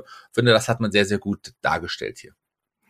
Äh, ja, natürlich der Undertaker auch äh, früh im Match verletzt, ne, mit der, mit der Gehirnerschütterung. Das hat man auch gemerkt, dass er hier nicht 100% dabei gewesen ist. Aber ähm, ja, einer der ganz, ganz großen äh, Geschichten auf jeden Fall, die das Wrestling geschrieben hat. Ein ganz großer Moment natürlich. Ähm, shocking Moment, wie man so schön sagt. Ne, wir kennen auch den ähm, Brock Lesnar-Fan mit den aufgerissenen Augen hier in der ersten Reihe. Ja, es war, wie es ist, ne? Ähm, Streak wurde gebrochen durch Brock Lesnar. Ich ich bin ehrlich, ich habe bis heute keine hundertprozentige Meinung dazu. Ich kann beide Seiten verstehen. Ich kann verstehen, wenn man sagt, ja, irgendwann muss die Streak gebrochen werden und wir wollen diesen Moment kreieren. Das hat man hier geschafft. Zugleich denke ich mir, hätte man jemand anders damit aufbauen können. Vielleicht Seth Rollins, Roman Reigns hat später noch mal gegen den Undertaker gekämpft zum Zeitpunkt, als der Undertaker quasi nicht mehr konnte oder andere Leute aber trotzdem, für den Moment war das natürlich eine riesengroße Geschichte und hat ähm, Brock Lesnar vor allem auch bereit gemacht für seinen nächsten Titelgewinn, Shaggy. Ich sag nur SummerSlam gegen John Cena. Ja, und das war natürlich auch eine Riesensensation, wie ich fand. Ähm, das, da war ein, mit, mit dem, mit dem Brechen der Streak war Brock für mich wieder ein großer Name, jemand, der super interessant war. Und dann gab's dieses Match beim SummerSlam. Und ich weiß noch, wie ich auch das gesehen habe, denn ähm, das war, es gab, glaube ich, noch nie so, ein, so eine eindeutige Demontage. Es war ja eigentlich ein, ein Squash, obwohl es ein bisschen länger gab. Es gab mal ganz kurz ein kurzes Auflattern als John Cena's. Ansonsten wurde der ja regelrecht mit, äh, weiß ich nicht, 436 Suplessen auseinandergenommen. Also das war das war eine Demonstration eines Brock Lesnar und etwas, was wir so leider auch nie wieder gesehen haben, weil ähm, alles, was danach kam, hat das ein bisschen nochmal zunichte gemacht. Die Geschichte mit ähm, mit einem, äh, ja, John Cena ging ja noch so ein bisschen weiter, aber hier leider, äh, also nicht leider hier, das war großartig, was danach kam, hat man es ein bisschen wieder kaputt gemacht, war aber trotzdem auch ein Riesenmoment. Das war ja ein wirklicher Squash hier. Ja, absolut. Und ich weiß auch, da hat man auch vom Fernsehen gesagt, hat ja gefragt, so, was, was, was passiert denn hier, ne? Also, das ist ja unfassbar, dass John Cena ähm, der ja nie jetzt so der absolut super dominante Champion gewesen ist, im Sinne von, dass er seine Kontrahenten leicht aus dem Weg geräumt hätte. Der musste ja immer kämpfen quasi, um seinen Titel zu verteidigen, auch wenn er den Titel dann äh, sehr oft gehalten hat. Ähm, aber dass er hier so weggebügelt wird, das war schon krass. Und natürlich gab es dann noch das Rematch, das war dann bei ähm, Night of Champions. Da hat Cena mehr Offense äh, reingebracht und hat dann auch Brock Lesnar ein und andere Mal äh, in Gefahr gebracht, sei es jetzt mit dem äh, Attitude Adjustment oder eben dem STF. Aber am Ende äh, kulminiert das Ganze ja hier mit einem DQ-Finish, ähm, weil Seth Rollins noch eingegriffen hat, der dann ebenfalls in diese Fehde mit hineingeworfen worden ist. Und das finde ich hat der Fehde sehr, sehr gut getan. Gerade wenn wir dann in Richtung Royal Rumble gehen, wo es ja einen ähm, Match der drei gab, also Lesnar, Rollins und Cena. Shaggy, das ist ein geiles Match, muss man sagen. Ja, ein, eines, eines der besten Lesnar-Matches seit seiner Rückkehr, muss man soweit sagen, liegt natürlich auch zu großen Teilen an Seth Rollins, der einfach hier auch die Leistung seines Lebens mitgebracht hat. Aber natürlich hat das super harmoniert mit den dreien. Ich hätte am Anfang auch gedacht, okay, äh, man steckt die zusammen, ist ja auch klar, warum. Also einfach nur auch, damit jetzt John Cena nicht den Pin fressen muss und äh, das wird dann eine klare Angelegenheit. Aber wie ein Seth Rollins hier auch mitgehalten hat, der hat sich auch hier bereit gemacht für höhere Aufgaben in diesem Match, finde ich, hat es auch bewiesen, dass er auch äh, die Liga auch teilweise tragen kann. Also da hat mich Seth Rollins unglaublich überzeugt, nicht nur mit seiner Leistung, auch, auch mit seinem Standing, was er hier nach dem Match, wie ich finde, hatte. Genau, er war ja damals äh, Mr. Money in the Bank, das sollte man hier vielleicht schon mal so vorwegschicken, hat aber trotzdem noch mal ein Titelmatch bekommen, ähm, in Ehren der Authority sozusagen. Also man hat ihn hier ja sehr stark präsentiert. Ne? Und äh, wie du schon gesagt hast, also er wurde hier auch als gleichwertiger Teil dieser ganzen äh, Geschichte ähm, ja, präsentiert und äh, ja, Lesnar hat man hier auch ein bisschen äh, verwundbarer dargestellt. Ne? So eine Rippenverletzung, die man hier im Match angedeutet hat, wodurch er dann eben angeschlagen gewesen ist. Ja, aber wo wir gerade bei neuen, jungen Namen sind, aus heutiger Sicht klingt das fast schon ein bisschen merkwürdig, ne? ähm, jemand anders, der hier auf seine Titelchance natürlich gewartet hat und der einen großen Aufbau dann auch erfahren hat, lieber Shaggy, das war äh, Roman Reigns, der den Rumble dann schlussendlich gewinnen konnte und äh, dann sein Ticket für WrestleMania 31 gelöst hat. Und ich weiß noch, dass wir gesagt haben, so ja, Roman Reigns eigentlich der richtige Mann dafür, aber naja, so richtig 100% over war Roman Reigns zu diesem Zeitpunkt dann doch nicht. Und das hat man dann auch im Match selber gemerkt, wo das Publikum teils auch gegen Reigns geturnt ist und man dann ja, ich sag's mal, auf clevere Art und Weise noch hier einen Twist bekommen hat. Übrigens das natürlich auch, also das Match Roman Reigns gegen ähm, Brock Lesnar bei WrestleMania auch natürlich die äh, Geburtsstunde von äh, Suplex City Bitch übrigens, ne? Ja.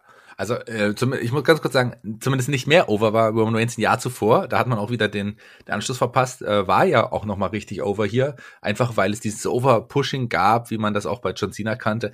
Hat das Publikum mittlerweile ihn nicht mehr angenommen als das Top-Face und ist gegen ihn ja auch so geturnt. Und ist etwas, was Roman Reigns lange Zeit äh, mit sich rumtragen musste, bis äh, er jetzt auch ja die mit dem neuen Charakter Roman Reigns, mit dem Heel-Turn final dann doch erst wirklich wieder äh, gezeigt hat, dass er eigentlich wirklich auch der Star der WWE. Damals äh, schwierig, aber hier mit dem ja, Cash-In eines Seth Rollins, ähm, das war schon dann auch ein, ein riesen überraschender Moment, ein Cash-In im Main Event bei WrestleMania ganz am Ende, das war schon ein Riesenmoment. Also das war schon, das hat, das, das war geil.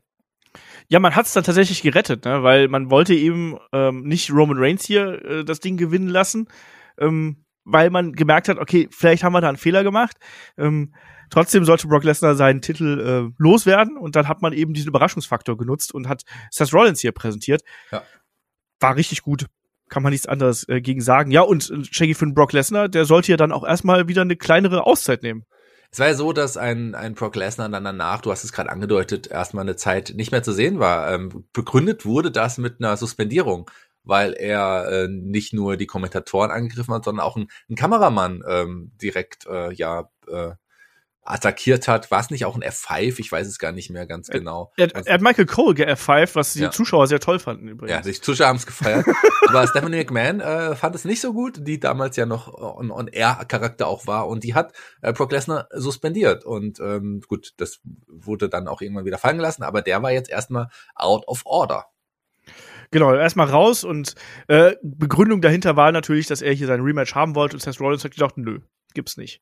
Und ja, weiter ging es dann in Richtung äh, Battleground und äh, ja, da, beziehungsweise vor Battleground, äh, wo er dann eben dann doch zum Number One Contender äh, hier äh, auserkoren worden ist. Er hat zuvor noch ähm, ein Match bestritten bei The Beast in the East gegen Kofi Kingston. Nein, das war nicht das berüchtigte Match gegen Kofi Kingston von SmackDown, was uns dann später sehr traumatisiert hat. Ja, aber auch nicht ähm, viel länger. Also nee, das stimmt. Äh, es war ja tatsächlich eine Japan-Tour, wo man aber genau. auch auf den Namen Brock Lesnar, deswegen, der hat ja nur dieses kurzer Match, was glaube ich auch nicht mal der Main Event der Show war, wenn ich es jetzt richtig in Erinnerung habe. Ähm, war, man hat ein paar, man hat ein paar Bilder gesehen, dann die Kamera war dabei, aber es war eigentlich eine Hausshow und das war ja auch was Besonderes. Deswegen hat man es ja auch so promotet. Das war das erste Mal, dass ein Brock Lesnar äh, bei einer Hausshow, gut, es war die Japan-Tour, gut, Hausshows sollten noch ein paar Matches kommen, da kommen wir gleich noch zu sprechen, aber so, das war schon ein besonderer Moment und er hat ja trotzdem Kofi Kingston auseinandergenommen. Das war nicht der Kofi Kingston, den er dann später noch mal noch mehr auseinandernehmen durfte.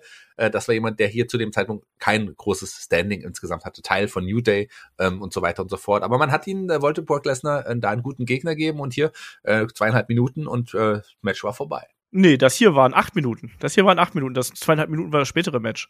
Nee, das hier waren das gegen Kofi bei, bei Beast, äh, Beast in the East. Das waren keine acht Minuten. Doch. Das Wikipedia war, sagt acht Minuten. Äh, Cage Match sagt zwei Minuten 38. Wer weiß, was du, was du dann angefangen hast zu rechnen. Okay. Es war auf jeden Fall ein sehr kurzes Match, äh, aber nicht so. Die, das andere bei, bei SmackDown waren doch nur ein paar Sekunden. Ja, ja, eben. Ähm, naja, auf jeden Fall, es sei wie es ist. Ähm, gehen wir da weiter Richtung Battleground, wo es ja dann das Match zwischen äh, Lesnar und äh, Seth Rollins geben sollte. Äh, Lesnar hier super dominant, imposant, äh, hat auch äh, ja, Rollins auch hier auseinandergenommen und war eigentlich auf dem Weg in Richtung Sieg, ähm, wurde dann aber vom Undertaker ähm, attackiert lieber Shaggy. Und da wurde dann auch eine alte Fehde wieder aufgegriffen. Ja, eine alte Fehde. Der Undertaker war natürlich nicht sehr zufrieden mit der Niederlage, mit der Beendigung der Streak. Er war hier nochmal zurück. Das wäre auch was Besonderes zu dem Zeitpunkt, weil der Undertaker ja auch nicht so oft zu sehen. Und man hat hier dann für den SummerSlam nochmal ein großes Match aufgebaut. Undertaker gegen Brock Lesnar. Undertaker wollte hier die Revanche.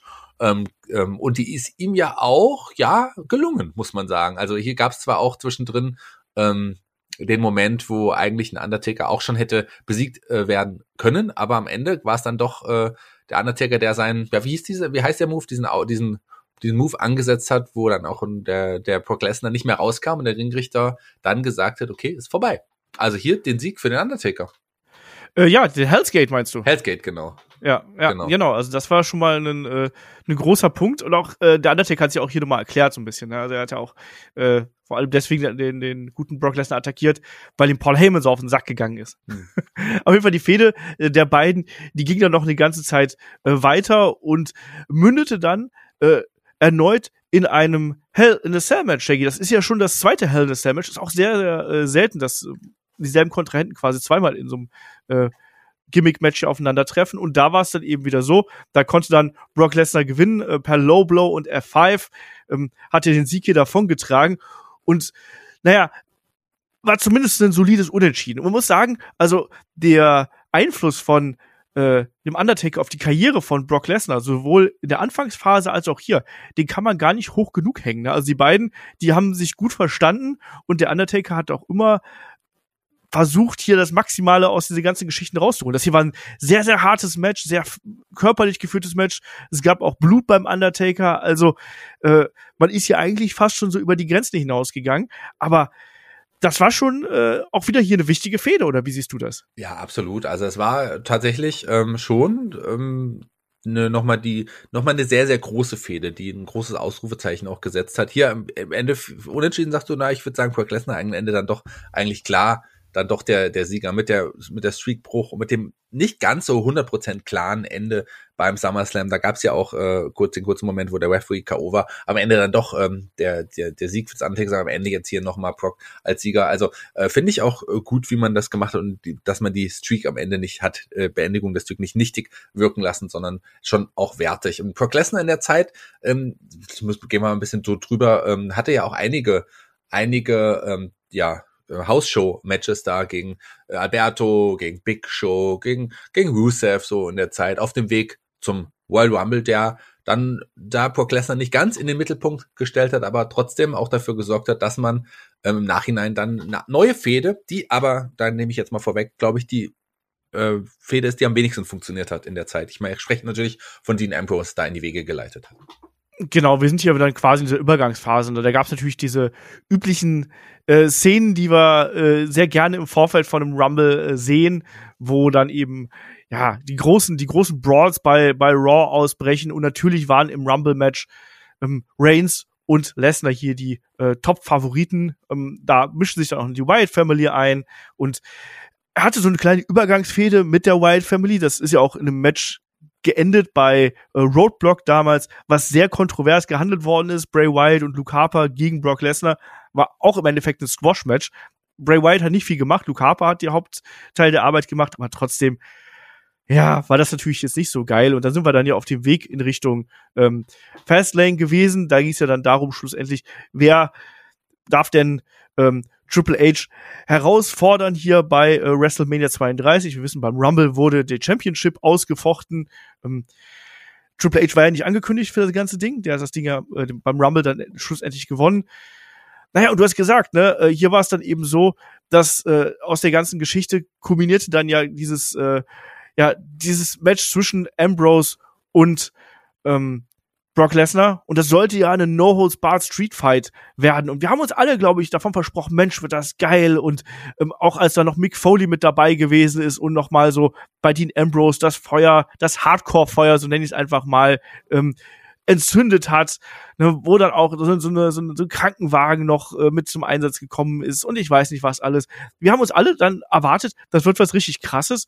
Und ich glaube, das war ich sag's mal ganz blöd, ich glaube, das war der zahmste Streetfight in der Geschichte von WWE.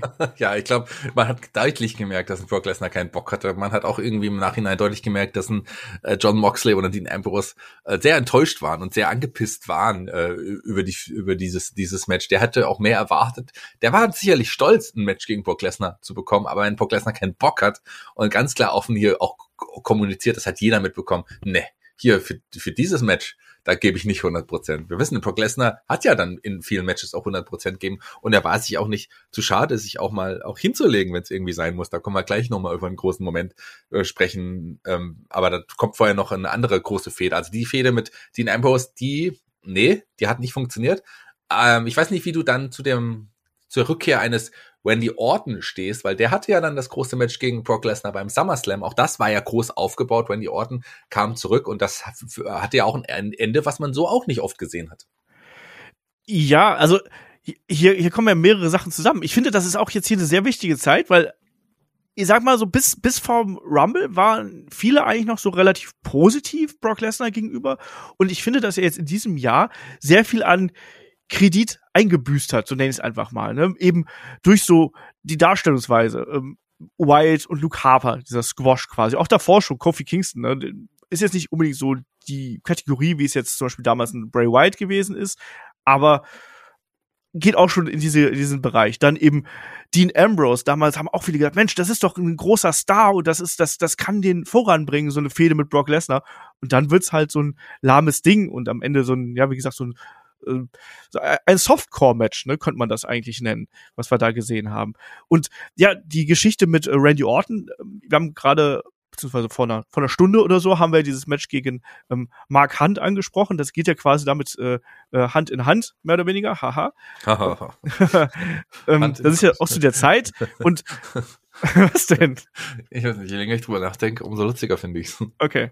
Schreib's dir auf für deine nächste Show. Ganz genau, wird ja jeder verstehen. Ähm, ja, und äh, es wurde dann eben, das ist ja auch so eine Art Dream-Match gewesen. Randy Orton gegen Brock Lesnar, das haben wir noch nicht gesehen gehabt, das war frisch. Ähm, dieser äh, verfehlte Drug-Test, den wir da gehabt haben bei der UFC, hat natürlich die ganze Sache so ein bisschen geschmälert. Nichtsdestotrotz, Orton gegen Lesnar war ein Riesenmatch. Und ähm, wir haben von den Anfängen gesprochen, Ohio Valley Wrestling und so weiter und so fort. Ähm, das wollte man sehen. Ne? Und es gab natürlich auch die RKOs, es gab die F5s und so weiter und so fort. Auch da wieder aber, Shaggy, ja, was ist denn da passiert, ne? Lesnar mit den Vorarms auf den Schädel von Randy Orton, Gehirnerschütterung, Platzwunde und ich weiß nicht was noch alles. Ähm, das war, also es hieß hinterher, das war geplant, aber Schön war das nicht. Nee, schön war das nicht, aber das war, wie ich es ja eben gerade gesagt habe, schon mal was anderes nochmal, was Besonderes. Und war es geplant? Ja, wahrscheinlich, aber so geplant, weiß nicht, wie, wenn man, wie kann man sowas auch genau planen und durchtakten? Ich finde, ähm, aber äh, es ist in Erinnerung geblieben und äh, wie auch immer das war, das war schon was Besonderes auch. So auch die Art und Weise, auch das Match einfach dann durch so abgebrochen worden ist. Also das war ja wirklich ein aufgebautes Match. Ähm, ich finde, das war schon eine Marke, die man auch so nicht vergessen hat. Das war schon auch ein großer Moment und so ein ja, Ausrufezeichen in der Brock Lesnar Historie, die jetzt auch irgendwie kam nach seiner Rückkehr, finde ich, finde ich schon. Also hier war äh, nachdem er erst kurz abgekühlt war, was ich angedeutet habe und auch die Geschichte mit Dean Ambrose ähm, ja nicht funktioniert hat, war es jetzt hier wieder so ein Moment, äh, der, der gezündet hat, wie ich finde. Wobei es kurz danach noch einen Moment gab, der noch mehr in meinen Augen gezündet hatte. Da kommen wir gleich drauf zu sprechen. Ich mach das gar nicht. Ja, ich weiß, hab ich mir gedacht. Ich habe ich mir gedacht, ich war damals unentschieden. Ich konnte es ja nicht genau sagen, wie ich es finden sollte oder finden würde, aber irgendwie, ähm, aber aus heutiger Sicht muss ich sagen, äh, wir reden immer noch drüber. Wir haben es nicht vergessen. Ähm, das Match gegen Dean Ambrose, äh, da, da, da kann ich dir gar nichts mehr zu sagen, außer dass es nicht gut war, aber was da passiert ist, weiß ich nicht mehr. Aber diesen, ich erinnere mich noch genau, ich sehe es vor mir, wie die Schläge ähm, gefallen sind auf Randy Orton. Also das war schon, oder eingeprasselt sind. Also das ist schon etwas Unvergessliches aus heutiger Sicht auch. Ja, unvergessen war auch dann, wenn wir in äh, weiterer Zeit dann eben fortschreiten, natürlich die Fehde, die danach auf äh, Brock Lesnar gewartet hat, weil das war natürlich die Zeit äh, des Erscheinens von äh, WWE 2K17, dem Videospiel, wo ja Bill Goldberg eine große Rolle mit äh, gespielt hat, ähm, war ich auch damals quasi ja sehr viel mit ihm da unterwegs gewesen bei der Gamescom und so weiter, Stream mit ihm gemacht und so und da wurde auch äh, Brock Lesnar immer wieder thematisiert. Also man hatte auch gesagt, so ne, Goldberg, wenn du noch mal antreten würdest, gegen wen wird es sein? Und dann hat er gesagt, ja hier, das wäre dann wohl Brock Lesnar. Mit dem habe ich noch eine Rechnung offen.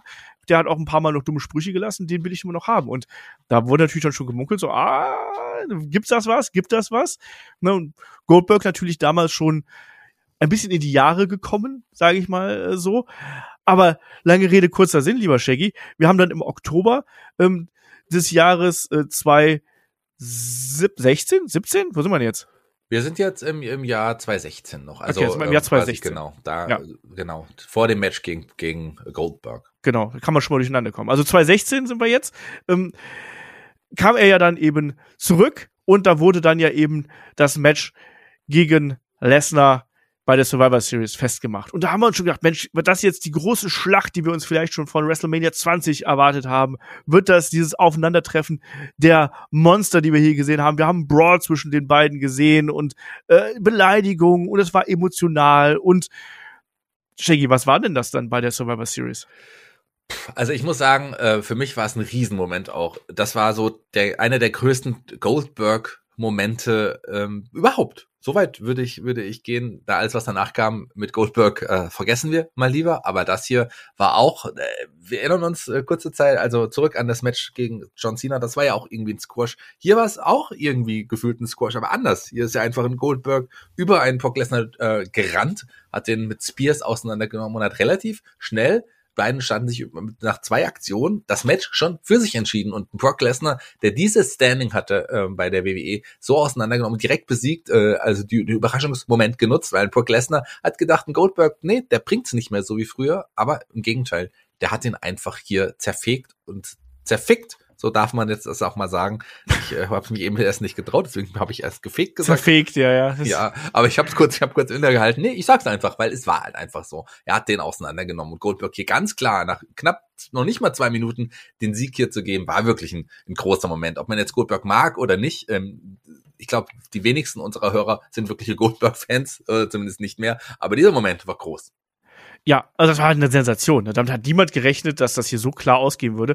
Auch natürlich bedingt dadurch, wie man Brock Lesnar in den vergangenen Jahren dargestellt hat. Ne? War hier äh, lange Zeit ungeschlagen, hat die größten Stars demontiert, äh, hat die größten Newcomer ähm, auseinandergenommen, war drei Jahre lang hier ungepinnt sozusagen. Also der war halt damals der größte Star wahrscheinlich von WWE und dass dann eben Goldberg hier reinkommt und so dominiert und dann ja auch so eine Art war es eine Sinnkrise für äh, Brock Lesnar, lieber Shaggy? Weil, äh, muss man ja auch sagen, es ging ja dann danach weiter. Dann waren die beiden ja auch im Royal Rumble, natürlich auch davor.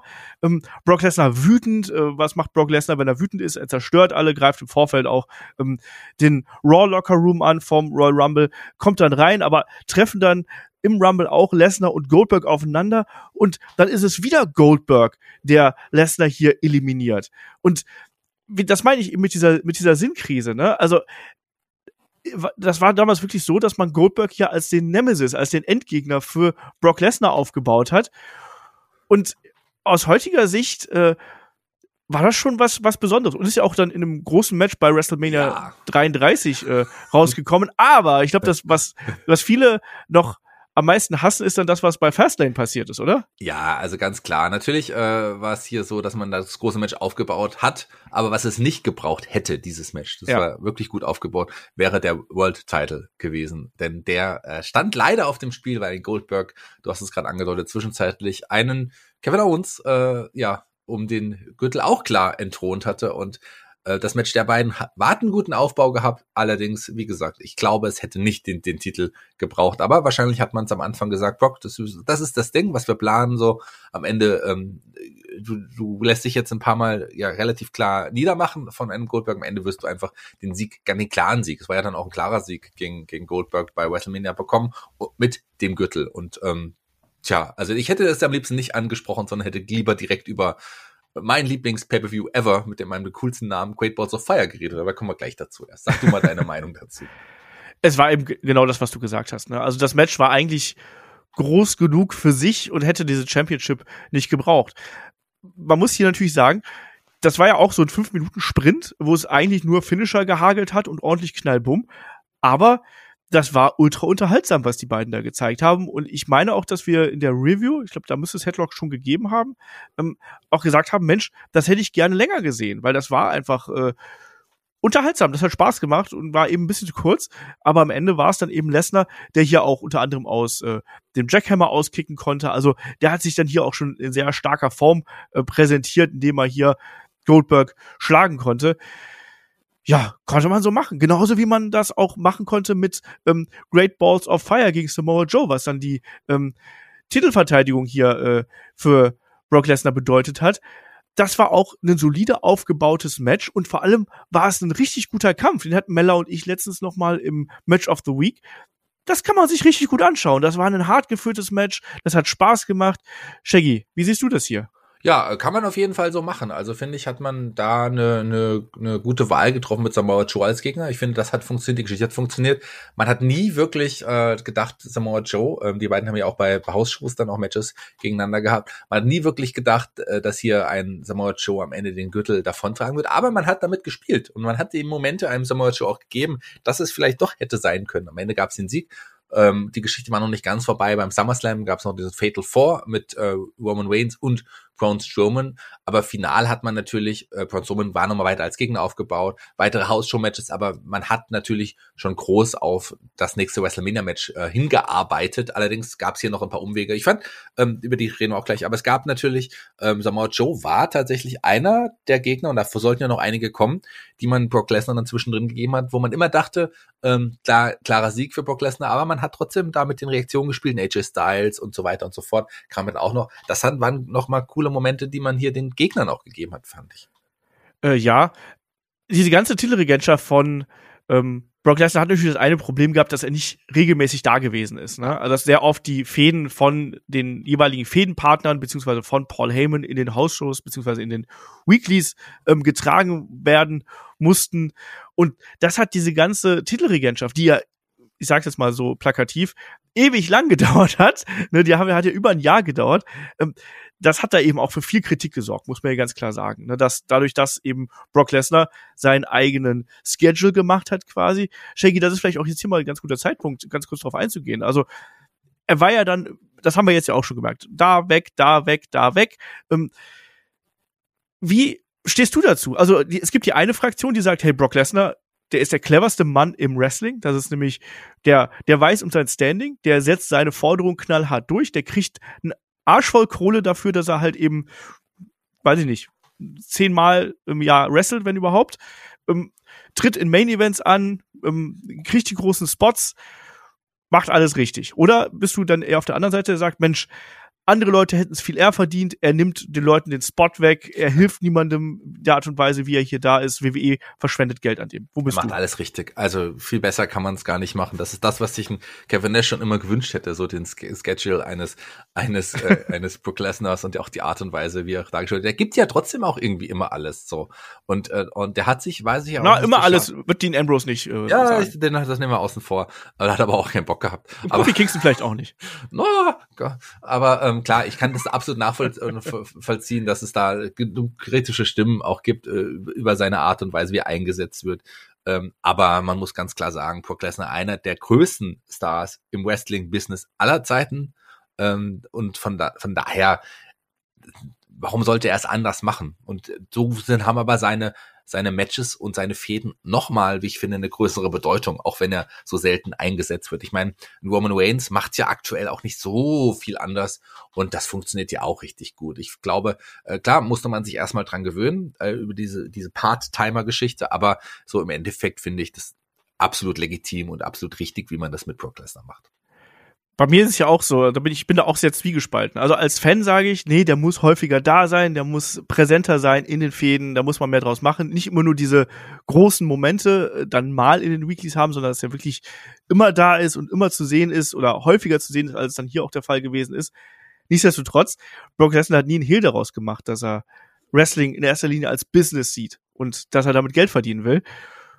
Ich finde auch, der macht das halt clever. Ne? Also das ist einfach so. Er, er, er weiß um sein Standing, er weiß um seine, seinen Wert, den er eben auch hat. Ähm, er weiß um die Aufmerksamkeit, die er kreiert und die er eben mitbringt.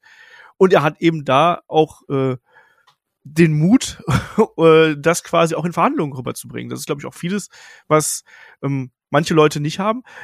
Auch an dem Punkt muss man hier sagen, ich glaube, Brock Lesnar braucht nicht unbedingt WWE, sondern WWE braucht es zu diesem Zeitpunkt Brock Lesnar.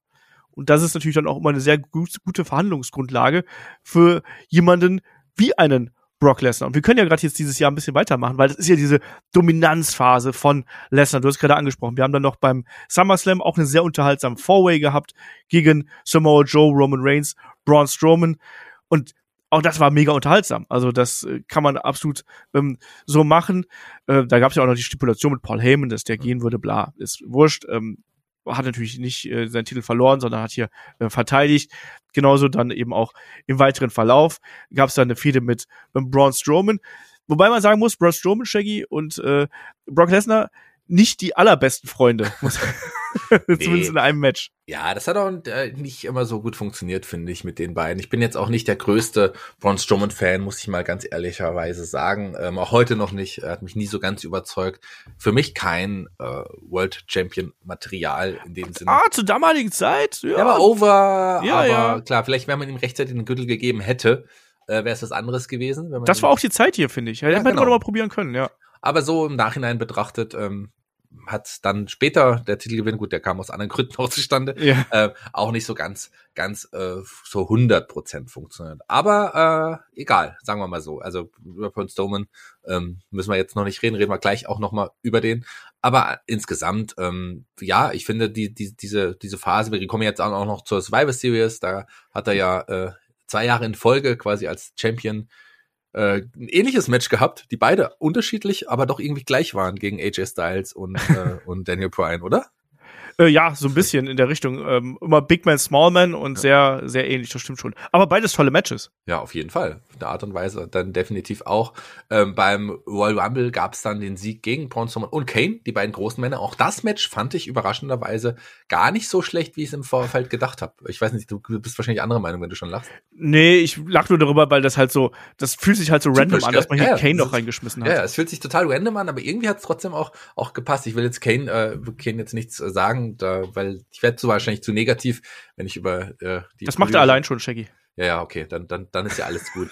Aber ähm, es gab ja dann noch Squash. Er hat ja dann wieder auch eine, die, die Live Road to WrestleMania Tour irgendwie zum Teil mitgemacht und da einige Matches auch auf der, auf der Card gehabt, finde ich gut. Aber zu WrestleMania hat man natürlich aufgebaut. Brock Lesnar gegen Roman Reigns, ähm, zu, mit dem ja, eigentlich für alle erwarteten großen Sieg eines Roman Reigns bei WrestleMania wird er sich den Gürtel holen. Das haben wir doch alle gedacht bei WrestleMania 34, oder? Jo. Und? Kam aber nicht. Ja. so. Okay. Wir hatten einen nicht. sehr blutigen äh, Roman ja. Reigns dann im, äh, im Match und äh, ja, äh, Brock Lesnar verteidigt das Ding. Da waren wir alle äh, stark vor Staunen, dass das, dass das so geschehen ist und waren alle sehr überrascht, ne, weil wir sehr stark davon ausgegangen sind, dass Roman Reigns hier seinen großen Moment bekommen würde. Der sollte aber erst später folgen. Also hier auch eine Reihe von Niederlagen erstmal gegen ähm, Lesnar und hat ein bisschen gedauert, Shaggy. Ja, hat ein bisschen gedauert und ich habe dann gedacht, das kann man doch nicht machen. Man kann doch nicht hier in Saudi-Arabien den großen Moment Roman Reigns geben und den da den großen Sieg geben, weil der Greatest Royal Rumble stand ja an, die Saudi-Arabien-Show und auch da habe ich äh, gerechnet, dann wird man halt dort den großen Titelwechsel bringen, wenn man das so will. Klar, äh, gibt den Saudis äh, das, was sie wollen, was sie auch zahlen, aber auch da gab es den Sieg für Herrn Brock Lesnar. Und dann hätte ich die Hoffnung fast aufgegeben, dass hier ein Roman Reigns sich den Gürtel holt. Aber auch da sollte es ja anders kommen.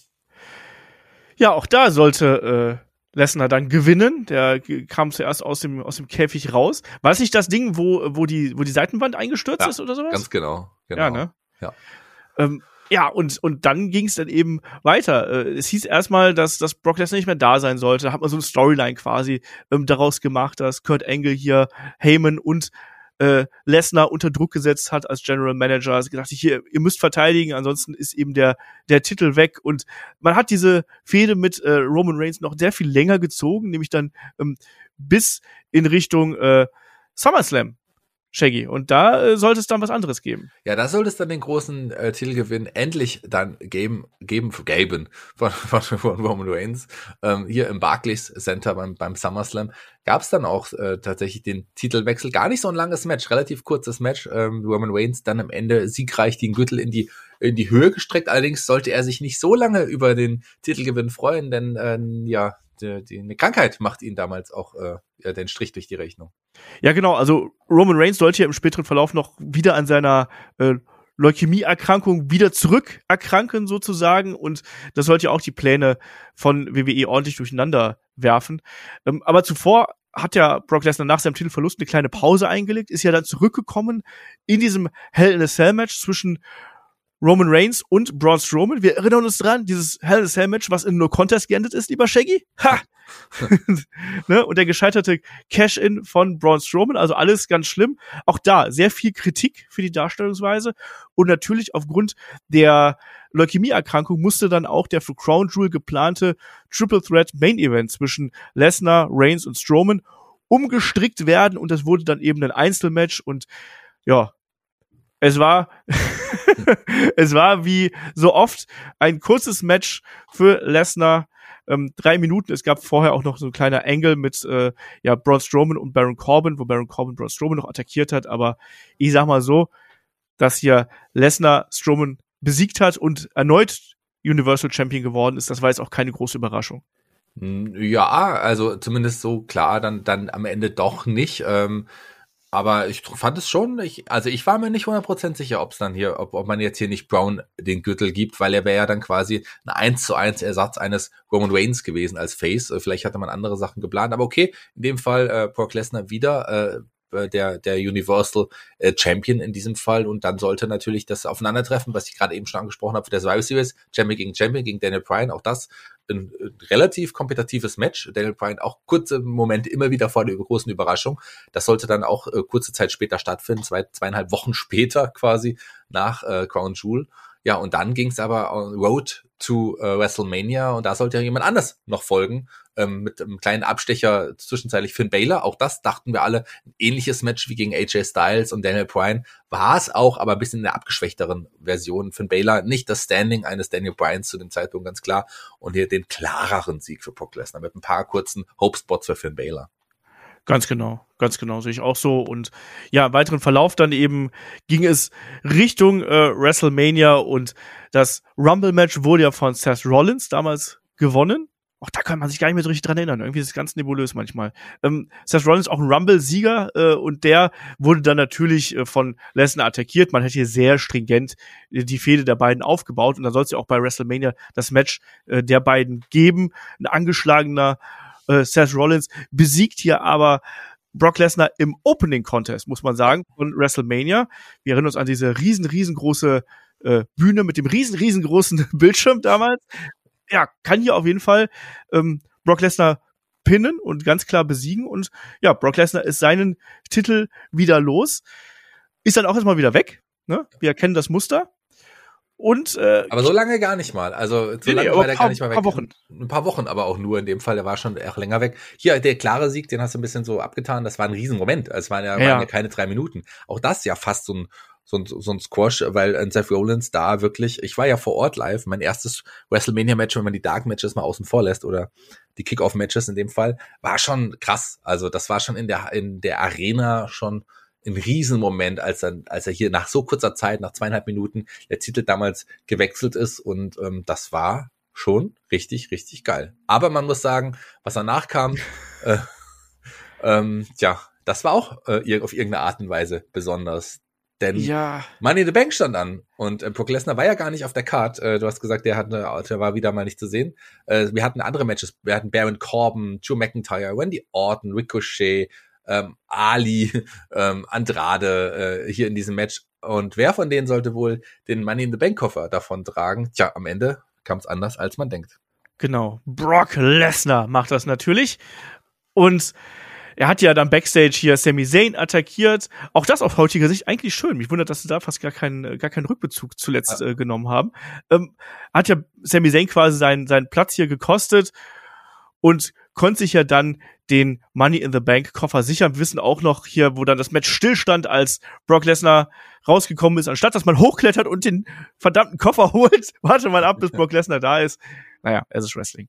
Ähm, aber Shaggy, Brock Lesnar und Money in the Bank hat zumindest den Party Brock uns gebracht, der den Money in the Bank Koffer als äh, Boombox, als äh, Ghetto Blaster, wie man es auch immer nennen möchte, hier verwendet hat. Ja, äh, der hat ihn quasi, genau, so als, du hast es gerade gesagt, so als Art Ghetto Blaster immer auch so mit dem, mit dem Hoodie, so mit der Kapuze überm Kopf. Ähm, ja, also das war schon irgendwie ganz witzig, aber so, so ganz es tatsächlich auch äh, nicht gebraucht. Aber mal, warum nicht? Also das war mal ein neuer, ähm, ein neuer Brock Lesnar. Und ich finde, das hat man da auch, auch äh, irgendwie ganz, ganz witzig gelöst. Aber am Ende auch hier, ähm, könnt ihr auch schon vorwegnehmen, äh, gab es ja auch ein ja, ganz klaren äh, am Ende die, die, der, der Weg, dass er den Koffer einlösen wird, um sich den Gürtel dann auch wieder zurückzuholen. Das hat ja auch gar nicht ewig lang gedauert, ne, muss Ja. man sagen. Also da gab es ein paar kleinere Teases im Vorfeld, ne, dass er hier mal Rollins und mal mal Kofi Kingston damals äh, ne, so ein bisschen ja sich da sich da gezeigt hat. Es gab auch bei Super Showdown so einen angedeuteten Cash-in, aber ähm, der schlussendliche Cash-in erfolgte dann ja Oh boy, oh boy, das war auch ein ganz schlimmes Match. Bei Extreme Rules damals mit diesem fantastischen Match Baron Corbin und Lacey Evans auf der einen Seite gegen Seth Rollins und Becky Lynch auf der anderen Seite. Oh, das war schlimm, das weiß ich noch. Und dann eben der Cash-In, das hat's ein bisschen gerettet, aber dieses Match war grauenvoll. Ich glaube, das, das jagt mich heute noch in meinen Albträumen. Ja, auf jeden Fall Brock Lesnar wieder Champion. Aber auch Ja. nicht so lange, Shaggy. Nee, nicht so lange, denn es gab dann noch mal das Rückmatch äh, der beiden. Ähm, also ich habe dieses Match verdrängt übrigens. Ähm, da ging es ja auch wirklich um alle Gürtel. Also Winner takes take all, äh, wie äh, wie ja WWE immer gerne sagt, nicht. Winner take all Extreme Rules Mixed Tag Team Match. Das war der der Beiname. Ähm, Becky zu dem Zeitpunkt Raw Women's Champion, Universal Champion Seth Rollins. Äh, Schade, dass sie nicht verloren haben gegen Baron Corbin und Lacey Evans. verloren hat er aber dann nach dem Match natürlich Carmen Brock, äh, hat ihn eingecashed und weiß ich nicht, was keine 20 Sekunden waren es und der Sieg für Brock Lesnar und neuer Champion. Aber das Rückmatch sollte folgen beim SummerSlam im gleichen Jahr. Genau, deswegen einen Monat später schon wieder der äh, Titelverlust, quasi nach einem Monat. Auch das eher so nebensächlich, oder? Wie siehst du das? Also jetzt spielen wir hier so ein bisschen heiße Kartoffel auch schon fast mit dem Belt und das geht immer hin und her.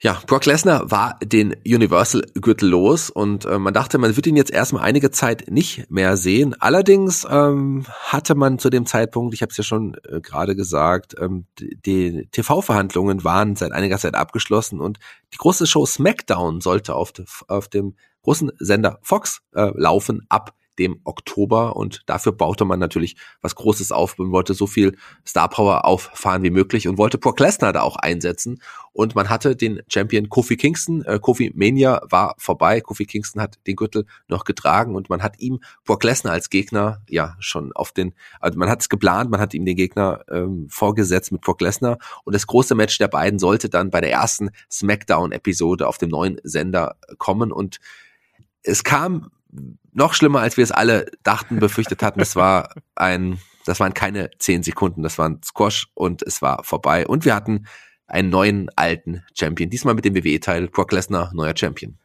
Ja, das war auch ein unglaublicher Aufreger damals, oder Shaggy? Also, dass hier Kofi Kingston, Kofi Mania so würdelos und so ja chancenlos auch seinen Titel verliert, das war für viele eine Katastrophe, oder?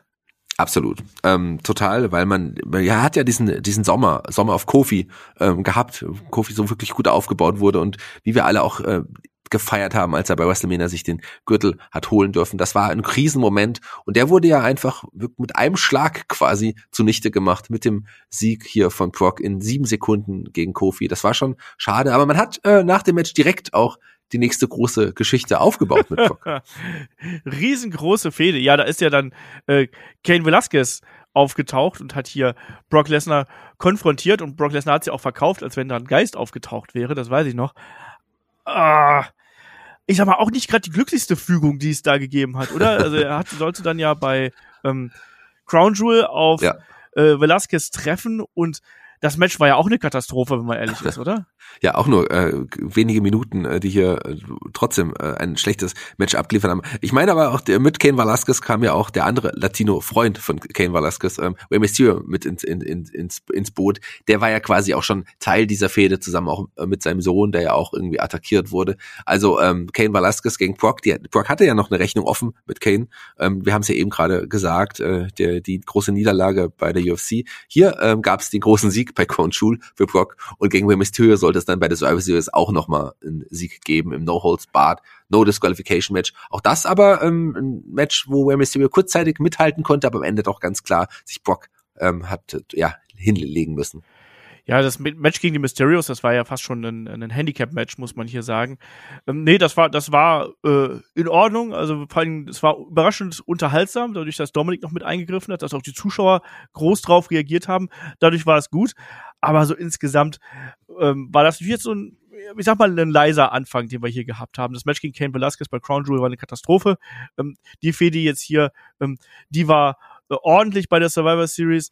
Und dann ging es ja weiter in Richtung Royal Rumble. Und da war natürlich dann die Geschichte, ja, Brock Lesnar war Champion, aber er hat einfach mal gesagt so, nee, also ihr seid eigentlich alle nicht würdig, mich bei WrestleMania herauszufordern. Und wisst ihr was, wir machen es ganz einfach so, ich werde hier ja mit am Rumble-Match äh, teilnehmen und obendrein auch noch als Erster, damit ihr alle eine Chance quasi hier habt.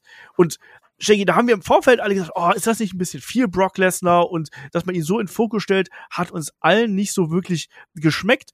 Klar, der Aufbau, äh, dann haben sich natürlich dann auch die, ich sag mal, Herausforderer hier um ihn herum geschart, jeder wollte mal, aber schlussendlich war das wahrscheinlich der unterhaltsamste Royal Rumble, den wir zu diesem Zeitpunkt seit Ewigkeiten gehabt haben. Also diese gesamte Story mit Brock Lesnar, der dann schlussendlich durch äh, Drew McIntyre eliminiert worden ist, die ist komplett aufgegangen und hat sowohl Drew McIntyre in dem Main Event gehoben, hat aber auch dem Rumble sehr stark seinen Stempel aufgedrückt. Das war toll, oder?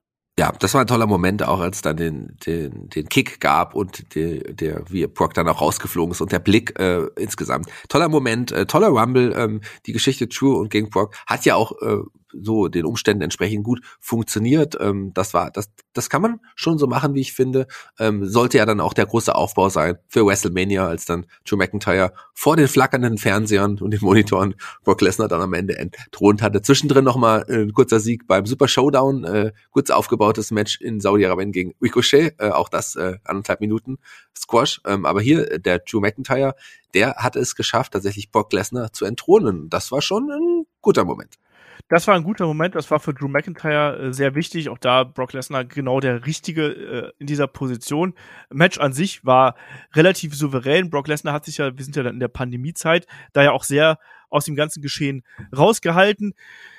Nichtsdestotrotz ähm, hat Drew hier seinen, seinen Titel äh, bekommen und es hieß ja auch, dass er, ja, dass er da danach nicht mehr unter Vertrag gewesen ist, der gute Brock, und dann auch erstmal wieder im weiteren Verlauf ähm, einen neuen Vertrag unterschrieben hat. Aber das Match bei WrestleMania war dann sein einziges Match, was er 2021 ähm, bis dato erstmal äh, 2020 bestritten hat. Ja. Und erst 2021 würde er dann wieder zurückkommen. Wir sind dann so äh, ja beim SummerSlam angekommen, lieber Shaggy, und da sehen wir einen ganz anderen Brock Lesnar, der hier im Anschluss an das Match zwischen Roman Reigns und John Cena sich wieder zeigt ja, ähm, auch das, äh, klar, ein großer Moment, Brock Lesnar ist zurück, aber warum er sich ausgerechnet hier wieder bei den Wrestlern zeigt, mit denen er ja auch schon hunderte von Matches hatte, okay, ähm, wir wissen warum, Kwang Chul stand bevor, äh, man brauchte für Saudi-Arabien noch einen großen Main-Event und ähm, warum nicht mal wieder Roman Reigns gegen Brock Lesnar, oder? Ja, wobei man das ja damals sehr interessant äh, aufgelöst hat, eben gerade weil die beiden ja diese Vergangenheit gehabt haben. Ich meine, klar, äh, auf der einen Seite ist es so ein bisschen cheap, um es mal so auszudrücken. Ja. Auf der anderen Seite war Roman Reigns der Universal Champion und hat eben auch natürlich Paul Heyman an seiner Seite gehabt. Und da sind ja dann schon einige Geschichten, die hier übereinander laufen und Roman Reigns ja dann auch mit der neuen Tribal Chief Attitüde, die er an den Tag legt und Brock Lesnar auch mit einer anderen Attitüde, die er an den Tag gelegt hat, nämlich als Cowboy äh, Brock mit Pferdeschwanz, mit Hut und mit Flanell äh, Weste also, das, ich weiß nicht, das haben wir auch alle damals super witzig. Also allein wie er sich gegeben hat und wie er sich da präsentiert hat, das hat doch schon gepasst. Ja, das hat schon gepasst und ähm, das war auf jeden Fall hier der neue Proc, den zu sehen. Ähm, das war schon cool. Also man hat ja auch immer gedacht, ohne Heyman funktioniert es nicht so richtig, aber man muss sagen, dieser Proc hat tatsächlich erstmalig auch so richtig ohne Heyman funktioniert. Und von daher kann ich auch mit diesem Match leben. Hier auch den, der Sieg bei, äh, bei Crown Jewel für Roman Reigns. Aber die beiden es war ja nicht das letzte Mal, sagen wir so, dass sie aufeinandertreffen sollen. Nee, das auf jeden Fall nicht. Also du hast gesagt, bei äh, Crown Jewel hat äh, Lesnar verloren, äh, das Match gegen ähm, Roman Reigns, auch durch Eingreifen der Usos natürlich mit dabei. Roman Reigns, äh, Quatsch, Brock Lesnar damals ja auch als Free Agent unterwegs gewesen, auch wenn er fast ausschließlich bei äh, SmackDown aufgetaucht ist. Und ja, hier Ne, es, es, es ging es ging immer äh, es ging immer wilder zur Sache zwischen den ähm, beiden inklusive dann auch einer kurzen Suspendierung für ähm, Brock aber vor allem dann auch ja die Geschichte mit ähm, Paul Heyman wurde dann ja immer interessanter. Und der Paul Heyman ist ja immer stärker in Fokus gerückt. Und wenn wir jetzt Richtung Day One schauen, da hätte es ja eigentlich ein Match zwischen den beiden geben sollen, nochmal ein Match zwischen Reigns und Lesnar, aber Reigns hat sich ja damals äh, äh, Covid-19, also Corona zugezogen und konnte dann nicht antreten in diesem Match. Und stattdessen gab es dann ja ein, ein groß angelegtes Match um die WWE Championship, wo dann einfach Brock Lesnar mit dazugekommen ist. Da haben wir auf einmal einen äh, Five-Way gehabt zwischen Brock, Seth Rollins, ähm, Kevin Owens, Bobby Lashley und Big E. Und wir haben damals gesagt, ja gut, der, der Brock, das ist halt der Brock, ne, der, der kann sich halt aussuchen, wo er tanzt, quasi. Und der hat dann auch gleich dieses Match gewonnen, nur um dann kurze Zeit später bei Raw auch wieder Paul Heyman an seiner Seite hier zu haben. Tja, das sollte aber nicht äh, allzu lange äh, so gehen, lieber Shaggy, nämlich eigentlich nur ähm, bis zum Rumble, wenn man ehrlich ist. Ja, es war nur eine, eine, eine Frage der Zeit in dem Fall. Man hat ja auch da schon kommen sehen. Man baut nochmal das große Match auf ähm, zwischen Roman Reigns und Brock Lesnar. Aber hier hatte man ähm, äh, Brock benutzt, um Big E, der damals ja auch Champion war, der WWE Champion war, den Gürtel abzunehmen in diesem Fall und ihn dann aber übergangsweise natürlich, und da kommen wir jetzt auch zum Royal Rumble, dann ihm wieder abzunehmen im Match gegen Bobby Lashley, wo auch Paul Heyman ja eine entscheidende Rolle gespielt hat, wie du es gerade gesagt hast. Genau, also er hat dann quasi seinen Titel wieder an ähm, Lashley verloren. Da gab es ein Match zwischen ihm und Lashley. Äh, da haben dann nicht nur, hat er nicht nur Roman Reigns eingegriffen, sondern eben auch Paul Heyman hat äh, ähm, Brock Lesnar hier hintergangen. Dadurch war er den Titel schon wieder nach einem knappen Monat los. Hat sich dann aber wieder in den Rumble gemogelt. Das äh, kennen wir ja auch inzwischen schon so ein bisschen äh, von ihm, äh, dass er da sich wieder reingearbeitet hat. Und äh, hat dann den Rumble auch äh, gewonnen. Ne? Und damit natürlich den Spot gegen äh, womöglich Reigns, ne, ja. kann man sich ja frei aussuchen. Aber das ist dann vielleicht auch ganz äh, interessant, weil äh, man hat es ja zumindest ein bisschen offen gelassen, zumindest bis, zur, bis zum äh, nächsten Abend mehr oder weniger. Ähm, aber ein Brock gibt sich auch nicht nur mit einem Gürtel zufrieden, lieber Shaggy, weil wir haben ja noch Elimination Chamber dazwischen. Wir hatten noch Elimination Chamber und auch da wurde er gleich in ein Title-Match. Du hast gesagt, er ist ein bisschen ein Free Agent ja auch gewesen. Deswegen konnte er direkt wieder in das WWE-Title äh, mit, äh, mit Wrestling. Er ist in, in der Elimination Chamber gekommen und da war Bobby Lashley auch immer noch aktiv als Champion. Den hat man unschön rausgenommen, finde ich, aus der Elimination Chamber hier in dem Fall. Äh, ich war kein großer Fan dieses Matches, muss ich sagen. Ich du kannst ja gleich sagen, wie es nochmal anders ist. Aber man hat hier am Ende dann doch auch Brock Lesnar ähm, ganz klar den Gürtel nochmal gegeben, um ähm, dieses große Titelmatch, ähm, Title vs. Title, äh, für WrestleMania 38 aufzubauen. Damals, im ähm, Vorfeld, habe ich es gehasst. Ich mochte das gar nicht, dass man das hier so aufbaut. Im Nachhinein muss ich sagen, ist es natürlich ein genialer Schachzug gewesen. Ja, also hier im Match, du hast es angesprochen, ne? Lashley als Champion, den hat man ja aus dem Match rausgenommen, dann AJ Styles, Austin Theory, Riddle und Seth Rollins und ähm, da ist ja auch Brock Lesnar einfach über die Konkurrenz hinweg gemäht. Ne? Also man hat hier ganz klar gemacht, also Brock Lesnar und Roman Reigns, die schweben quasi in anderen Sphären und ich weiß, wir haben damals da auch äh, drauf drüber abgekotzt, ne? weil es eben so dominant gewesen ist, weil auch Lashley hier so unwürdig seinen Titel verloren hat und insgesamt wurde einfach alles ausradiert quasi, nur im Hinblick auf, wir wissen genau, bei WrestleMania bekommen wir Roman gegen Brock und es werden beide Titel auf dem Spiel stehen und die werden unified. Ja, so, gibt's also großes Unification-Match bei äh, WrestleMania 38, Winner Take All, wie man so schön sagt, also ähm, WWE Championship und Universal Championship auf dem Spiel. Aber es war nicht Brock Lesnar, der dann hier gewinnen konnte, sondern Shaggy auch in einem relativ, ich sag mal, effektlosen Mauen-Match. Es war okay, aber es war dann doch sehr schnell vorbei und viel schneller vorbei, als wir uns das alle erwartet haben. Ähm, ist es dann Roman Reigns, der hier mit beiden Gürteln die Arena verlässt? Ja, es war kein großer Bang, muss man ganz klar sagen. Das war es nicht. Ähm, das äh, beim, sollte dann das Match beim SummerSlam aber auch sein. Die beiden sollten dann nochmal aufeinandertreffen. Aber hier ähm, relativ, ja, wirklich, äh, ja, ich glaube, äh, arm an Highlights, muss man sagen. Äh, kein wirklich herausragendes Match, aber der Start für Roman Reigns als Doppelchampion, der bis heute noch Bestand hat. Also das war schon ein wichtiger Moment, aber ansonsten muss man natürlich das Match beim SummerSlam, ähm, da sollte es ja nochmal das Rematch quasi geben, deutlich hervorheben, oder? Genau, das war ja das äh, Last Man Standing Match ähm, mit mit Bagger. ähm, ja, das war dann der totale Abriss, ne? Und auch ein total absurdes Match. Ähm, wie gesagt, Brock Lesnar, der mit dem Bagger rauskommt und dann eben den Ring anhebt. Roman Reigns, der hier nach hinten stürzt vom Käfig, äh, vom Käfig, vom Ring quasi runtergeschubst wird. Ähm, Tische und alles Mögliche kam da zum Einsatz. Das war ein verrücktes Ding inklusive äh, Eingreifen von den Usos, von Paul Heyman, Paul Heyman, der doch einen F5 durch den Tisch genommen hat, Austin Theory, der einen Cash-In äh, angedeutet hat und so weiter und so fort. Overbooking galore. Aber da muss ich sagen, das hat Spaß gemacht. Ja, das hat Spaß gemacht. Das hat auch funktioniert. Also das mit dem Ring war schon etwas Besonderes, was man so auch noch nie vorher eigentlich gesehen hat. Also das, das, das passt schon. Ähm, auch äh, gerade auch die, die Eingriffe der Bloodline und alles. Das war schon alles gut und richtig. Und ähm, hier am Ende Roman Reigns ganz klar dann auch den Sieg zu geben, war auch total logisch. Und ähm, das war es dann auch erstmal für Brock. Der kam dann nochmal noch mal zurück in der alten Geschichte. Auch hier Saudi-Arabien stand an. Da brauchte man nochmal Brock auf der Card. Und die Fehde mit Bobby Lashley, die war ja immer nie so ganz klar und hier hat man die beiden Monster nochmal aufeinander treffen lassen und hier hat man diesmal Brock den Sieg gegeben in sechs Minuten, aber auch das nicht 100% klar. Also genau. das war schon, da war schon, äh, da, da hat man schon gesagt, okay, die Geschichte der beiden, die wird nochmal weitergehen, da bin ich mir sicher, oder? Äh, ja, hier war es ja auch so, da hat man sich auch schon bei, bei Raw nochmal aufgebaut, indem er äh, Lesnar Lashley nochmal attackiert hat, Kimura genommen hat im Vorfeld von einem Titelmatch. Lashley ja damals US-Champion und dadurch hat Lashley ja auch seinen Titel verloren. Dann hat man auch so ein bisschen ähm, für Lashley so eine so eine emotionale Komponente gefunden, quasi, der ja zuletzt ja noch als als Sieger aus der Geschichte rausgegangen ist. Jetzt hier war er dann der Verlierer und daraus resultierte dann eben das Match bei äh, Crown Jewel. Auch da wieder, ne? Äh, das war, das war in Ordnung, ähm, was wir, was wir da gehabt haben, aber noch immer nicht so der Abschluss. Und das ist, glaube ich, auch was, was äh, man jetzt zuletzt mit Lashley, äh, mit Lashley, mit Lesnar recht clever gemacht hat. Die Matches, die er bestritten hat, das hier war ja mehr oder weniger per Roll-Up, ne? Da wissen wir ja, da gab es ja einen Hurtlock und dann hat er sich ja da ins Seil gestemmt und hat vorher nur eingesteckt und hat dann ja Lashley gepinnt. Und wir haben immer gesagt, Mensch, lass die beiden doch mal hier all in gehen. Und es fühlt sich jetzt hier so ähnlich an wie bei äh, Lesnar gegen Reigns.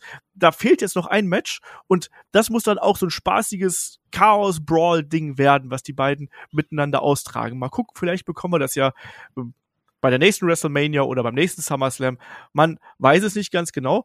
Zum Zeitpunkt, wo wir jetzt hier den Podcast aufnehmen, äh, wenige Tage vor Heiligabend äh, 2022, ist Brock Lesnar mal wieder in Urlaub, würde ich sagen, oder? Ist auf seiner, ja. auf seiner Farm, wahrscheinlich sitzt er da äh, auf seiner, auf seiner äh, Veranda, vielleicht erschießt er ein paar Beutelratten mit seinem riesengroßen Gewehr, weil wir wissen, dass er eine Vorliebe für Waffen hat und all solche Geschichten. Aber äh, wir werden ihn garantiert wiedersehen, Shaggy, oder? Wir werden ihn auf jeden Fall wiedersehen, da bin ich mir sicher und auch gar nicht äh, in allzu ferner Zukunft. Ähm, spätestens bei WrestleMania wird er ein Match auch haben auf der Card. Vielleicht auch schon vorher werden sehen, weil ich glaube, die ähm, Geschichte mit Lashley wird man vorher irgendwie nochmal beenden, möglicherweise. Also ich bin gespannt und, und, und, und freue mich drauf. Ich muss sagen, Brock Lesnar ähm, ist jemand, der, wir haben es ja gesagt, gerade in den letzten, letzten Jahrzehnt äh, nur noch ein Bruchteil der an, an Anzahl der Matches hatte, die er, die er da zuvor hatte, aber die Matches alle waren jetzt alle größer, alle noch wichtiger. Also das war schon, ist schon jemand, der, äh, ich glaube, am meisten Geld mit den wenigsten Matches im Wrestling verdient. aber ähm, das hat er sich auch, äh, das hat er sich auch erarbeitet. Vielleicht neben Hogan, ja. Kann ich mir gut vorstellen. Ja, äh, ja, ja, also Brock Lesnar ist eine Attraktion. Das ist nach wie vor so und äh, der ist jemand, äh, wenn der erscheint, dann äh, ist das was Besonderes. Das hat er sehr clever für sich selber eingefädelt. Er ist jemand, der aufgrund seiner Erfolge in verschiedenen Sportarten eine extreme Kredibilität mitbringt, der dadurch auch eine extremen Bekanntheitsgrad mitbringt und dadurch natürlich auch für die Fernsehsender umso interessanter ist. Ne? Nicht umsonst hat Fox sehr stark darauf gepocht, dass hier ein Brock Lesnar immer wieder bei SmackDown auftritt. Den wollte man dann eben auch haben und den wollte man als Vorzeigeobjekt quasi hier präsentieren. Wie stehst du jetzt zu der zu der Karriere von Brock Lesnar und gerade zu der jüngeren Vergangenheit, Shaggy? Weil wir haben auch viel geschimpft. Ähm, Title Reigns, wo er quasi nicht zugegen ist, wo äh, die Geschichten aufgebaut werden mit Videobotschaften oder mal einen Brawl kurz vor dem Match mit Paul Heyman, der dann immer wieder mal hier Botschaften überbringt und quasi den Aufbau betreibt. Wie geht's dir da? Weil wir, wir haben so verschiedene Lessners im Verlauf der Jahrzehnte gesehen, dass man da, wie ich finde, so einen ganz klaren Strich gar nicht ziehen kann. Nee, kann man auch nicht, weil es wirklich so unterschiedliche Varianten äh, seiner selbst waren. Auch, auch die Art und Weise, wie oft er und wann er angetreten ist. Aber ich muss sagen, äh, seit er jetzt auch wieder zurück ist und ich am Anfang mich dann ja auch so ein bisschen immer mal mokiert habe, dass er dann wieder weg war, längere Zeit, muss ich sagen, die Art und Weise, wie er eingesetzt wird, ist doch eigentlich ein genialer Schachzug. Für ihn ist es super, ähm, auch wenn er da ist, ist sofort Star Power da und äh, die Bedeutung seiner selbst und auch die Bedeutung der Show ist dadurch auch noch größer, wenn er da ist. Also ich finde, man hat mit dem Charakter Brock Lesnar gerade im letzten Jahrzehnt alles richtig gemacht und ähm, er ist, hat damit auch nochmal untermauert, dass er tatsächlich einer der besten und wichtigsten Wrestler, besten kann man so oder so sehen, aber einer der wichtigsten Wrestler überhaupt in der Geschichte des Wrestling-Sports ist. Ähm, er ist einer, wenn nicht der größte Star aktuell, der mit Wrestling in Verbindung steht. Und ich kann nicht anders sagen, als zu sagen, er hat alles richtig gemacht ich finde, das ist so ein zweischneidiges, zweischneidiges Schwert, was wir hier haben. Ne? Auf der einen Seite glaube ich für Brock Lesnar, ich glaube, der holt halt alles aus seinen Verträgen raus, was nicht nur nagelfest ist. Ne? Ich glaube, der ist der, der cleverste Businessmensch, den wir im Wrestling haben. Und zugleich ist es eben auch so, dass dadurch natürlich auch durch das Standing, was er genießt, natürlich auch gewisse Talents einfach leiden. Ne? Also Kofi Kingston so als ein Beispiel, was wir jetzt äh, angesprochen haben, ne? oder auch andere Stars, die einfach durch ihn, wo einfach der, der Aufstieg quasi unterbrochen worden ist. Das ist das, das Bittere an der Sache, ne? dass natürlich dadurch, dass er eben so groß ist, dadurch auch immer wieder Talents nicht overgebracht werden. Wir haben äh, immer wieder Kritik auch an der Art und Weise, wie er sich backstage verhält, wie er ähm, sich gibt, auch als Persönlichkeit muss er da wohl entsprechend äh, schwierig sein. Davon mal abgesehen, aber natürlich eine riesengroße Persönlichkeit eben, was du genau für so ein Geschäft eben auch sein musst. Der ist jemand, der fällt auf, der sticht heraus. Wenn du den auf dem Fernseher siehst, du bleibst halt sofort da auf dem Kanal, weil du sehen willst, was richtet denn dieses Monstrum da bitte schön an. Und dadurch ist er so attraktiv, natürlich auch für WWE oder auch für jede andere ähm, Promotion. Ich muss, ich kann es nicht anders sagen, ich mochte Brock Lesnar eigentlich immer, auch wenn jetzt gerade in den vergangenen Jahren war es anstrengend, ihm da zu folgen und ich finde, da äh, hat man auch nicht alles aus dem gemacht, was man mit ihm hätte machen können. Nichtsdestotrotz, ähm, die frühe Karriere von ihm, da war er wirklich das absolute Workhorse. Wir haben dieses Ironman-Match angesprochen, was immer noch als eines der besten TV-Matches aller Zeiten gilt. Muss man sich anschauen, wenn man das hier getan hat. Und zugleich hat er dann eben später es wirklich geschafft, sich neu zu erfinden. Und auch das ist eine Kunst. Also wir haben im Prinzip drei verschiedene Brock Lesnar-Personas und immer wieder ist es was anderes. Das mag ich eben auch. Paul Heyman an seiner Seite darf man hier auch nicht unterschätzen. Und deswegen, Shaggy, welche Fußstapfen hinterlässt denn Brock Lesnar abschließend? Er, er hinterlässt sie ja noch nicht. Er, er macht ja immer noch die Fußstapfen größer, wenn er auftaucht. Also ich habe es gerade ähm, nochmal gesagt, ich würde mich ansonsten nur noch wiederholen. Brock Lesnar ist einfach so der Art und Weise seiner Darstellung und auch seines Standings einer der größten Wrestler aller Zeiten. Das ist ohne Zweifel. Und ähm, so jemand wie Brock Lesnar wird es wohl nicht mehr so schnell geben und gab es vor ihm auch nicht. Also ich finde die Vergleiche mit Hogan, klar, was vielleicht das häufige Auftreten angeht, mag sein, aber ähm, da ist, glaube ich, ein Brock Lesnar noch mal seltener zu sehen, als es ein Hogan äh, gemacht hat. Aber Brock war sich auch nie zu schade, dann zu sagen, okay, ich mache jetzt noch ein paar Hausshows mit, ähm, ist vollkommen okay, äh, solange das Geld stimmt. Und das kann er sagen, er hat das Standing, er, er hat die Reputation, ähm, das davon abhängig zu machen. Ich finde, was kann man anderes sagen, als er hat alles richtig gemacht. Brock Lesnar auf jeden Fall einer der größten, einer der bekanntesten Stars, die das Wrestling hervorgebracht hat. Einer der wenigen Stars, die in verschiedenen Sportarten äh, große Erfolge eingefahren haben. Der einzige Wrestler, der ähm, neben äh, dem WWE Championship auch die UFC Championship zum Beispiel eingefahren ist. Zugleich natürlich sehr, sehr kontrovers gehandelt. Wir haben es gerade jetzt schon mehrfach angesprochen. Aber nichtsdestotrotz jemand, der ähm, Tickets verkauft, jemand, der Quote bringt und deswegen nicht zu Unrecht hier einen sehr, sehr schönen, großen Headlock Personality Podcast gewidmet bekommen hat, weil er eben auch einfach so eine riesige Geschichte ähm, mit sich bringt. Und ich glaube, damit mache ich jetzt auch einfach hier den Deckel drauf. Lieber Shaggy, möchtest du abschließend hier noch etwas sagen? Wir nähern uns ja, ja dem Jahresabschluss. Wir haben den 25. Dezember, wenn ihr das hier am Tag des Erscheinens hört. Abschließende Worte. Ja, wenn ihr es am Tag des Erscheinens hört, wünsche ich euch noch schöne Restfeiertage, schöne Restweihnachten und vor allem einen guten Rutsch. Ähm, schön, dass ihr uns dieses Jahr verfolgt habt. Schön, dass ihr dabei wart und Headlock-Hörer seid. Das solltet ihr weiterhin sein. Das sollte euer Vorsatz fürs neue Jahr sein, viel mehr Headlock noch zu hören, denn das lohnt sich und weiterhin so tolle Menschen zu bleiben, wie ihr seid. Vielen, vielen Dank, dass es euch gibt. Ganz genau. Da kann ich gar nicht viel mehr oben draufsetzen, deswegen mache ich hier ganz äh, plakativ und ganz langweilig ähm, nicht nur Decke drauf, sondern mache hier nochmal den äh, Ausblick. Nächste Woche gibt es den Jahresrückblick zu WWE. Wir haben uns entschlossen, WWE und AW diesmal aufgrund des turbulenten Jahres 2022 getrennt zu behandeln. Deswegen erstmal am kommenden Sonntag gibt es dann den Jahresausblick WWE, den Sonntag drauf AEW und den Sonntag da drauf den Jahresausblick 2023. Also schönes, rundes Programm hier für euch. Wenn ihr noch mehr zwischen den Jahren hören wollt, gerne auf Patreon oder Steady vorbeischauen. Da haben wir jetzt die Classic Review am Start mit dem Rumble 2005. Ähm, wir haben natürlich auch noch ähm, unser On a Pole Finale am Start. Das geht eher so in Richtung No Holds Barred, deswegen nicht wundert, dass wir kein No Holds Barred jetzt aktuell haben. Wir haben ähm, das, das ist viel besser und da geht es auch viel mehr unter die Gürtellinie teilweise. Also hört da gerne rein. Das gibt's dann am äh, Silvestertag. Äh, am 31. Dezember. Und natürlich haben wir auch noch sehr, sehr vieles mehr. Also hört da gerne rein. Die Helden aus der zweiten Reihe, Tatanka, haben wir auch noch. So, und in dem Sinne sage ich jetzt an der Stelle wie immer nochmal Dankeschön fürs Zuhören. Ich wünsche euch noch ein paar schöne, ruhige Tage zwischen den Jahren. Ähm, genießt die Zeit, esst ein paar Lebkuchen, esst ein paar Dominosteine, was auch immer da ähm, euer eure Süßigkeit der Wahl ist. Habt eine gute Zeit. Ähm, wie Shaggy schon gesagt hat, bleibt wie ihr seid.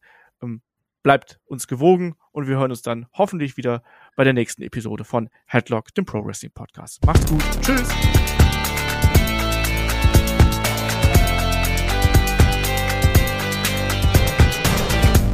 Headlock, der Pro Wrestling Podcast.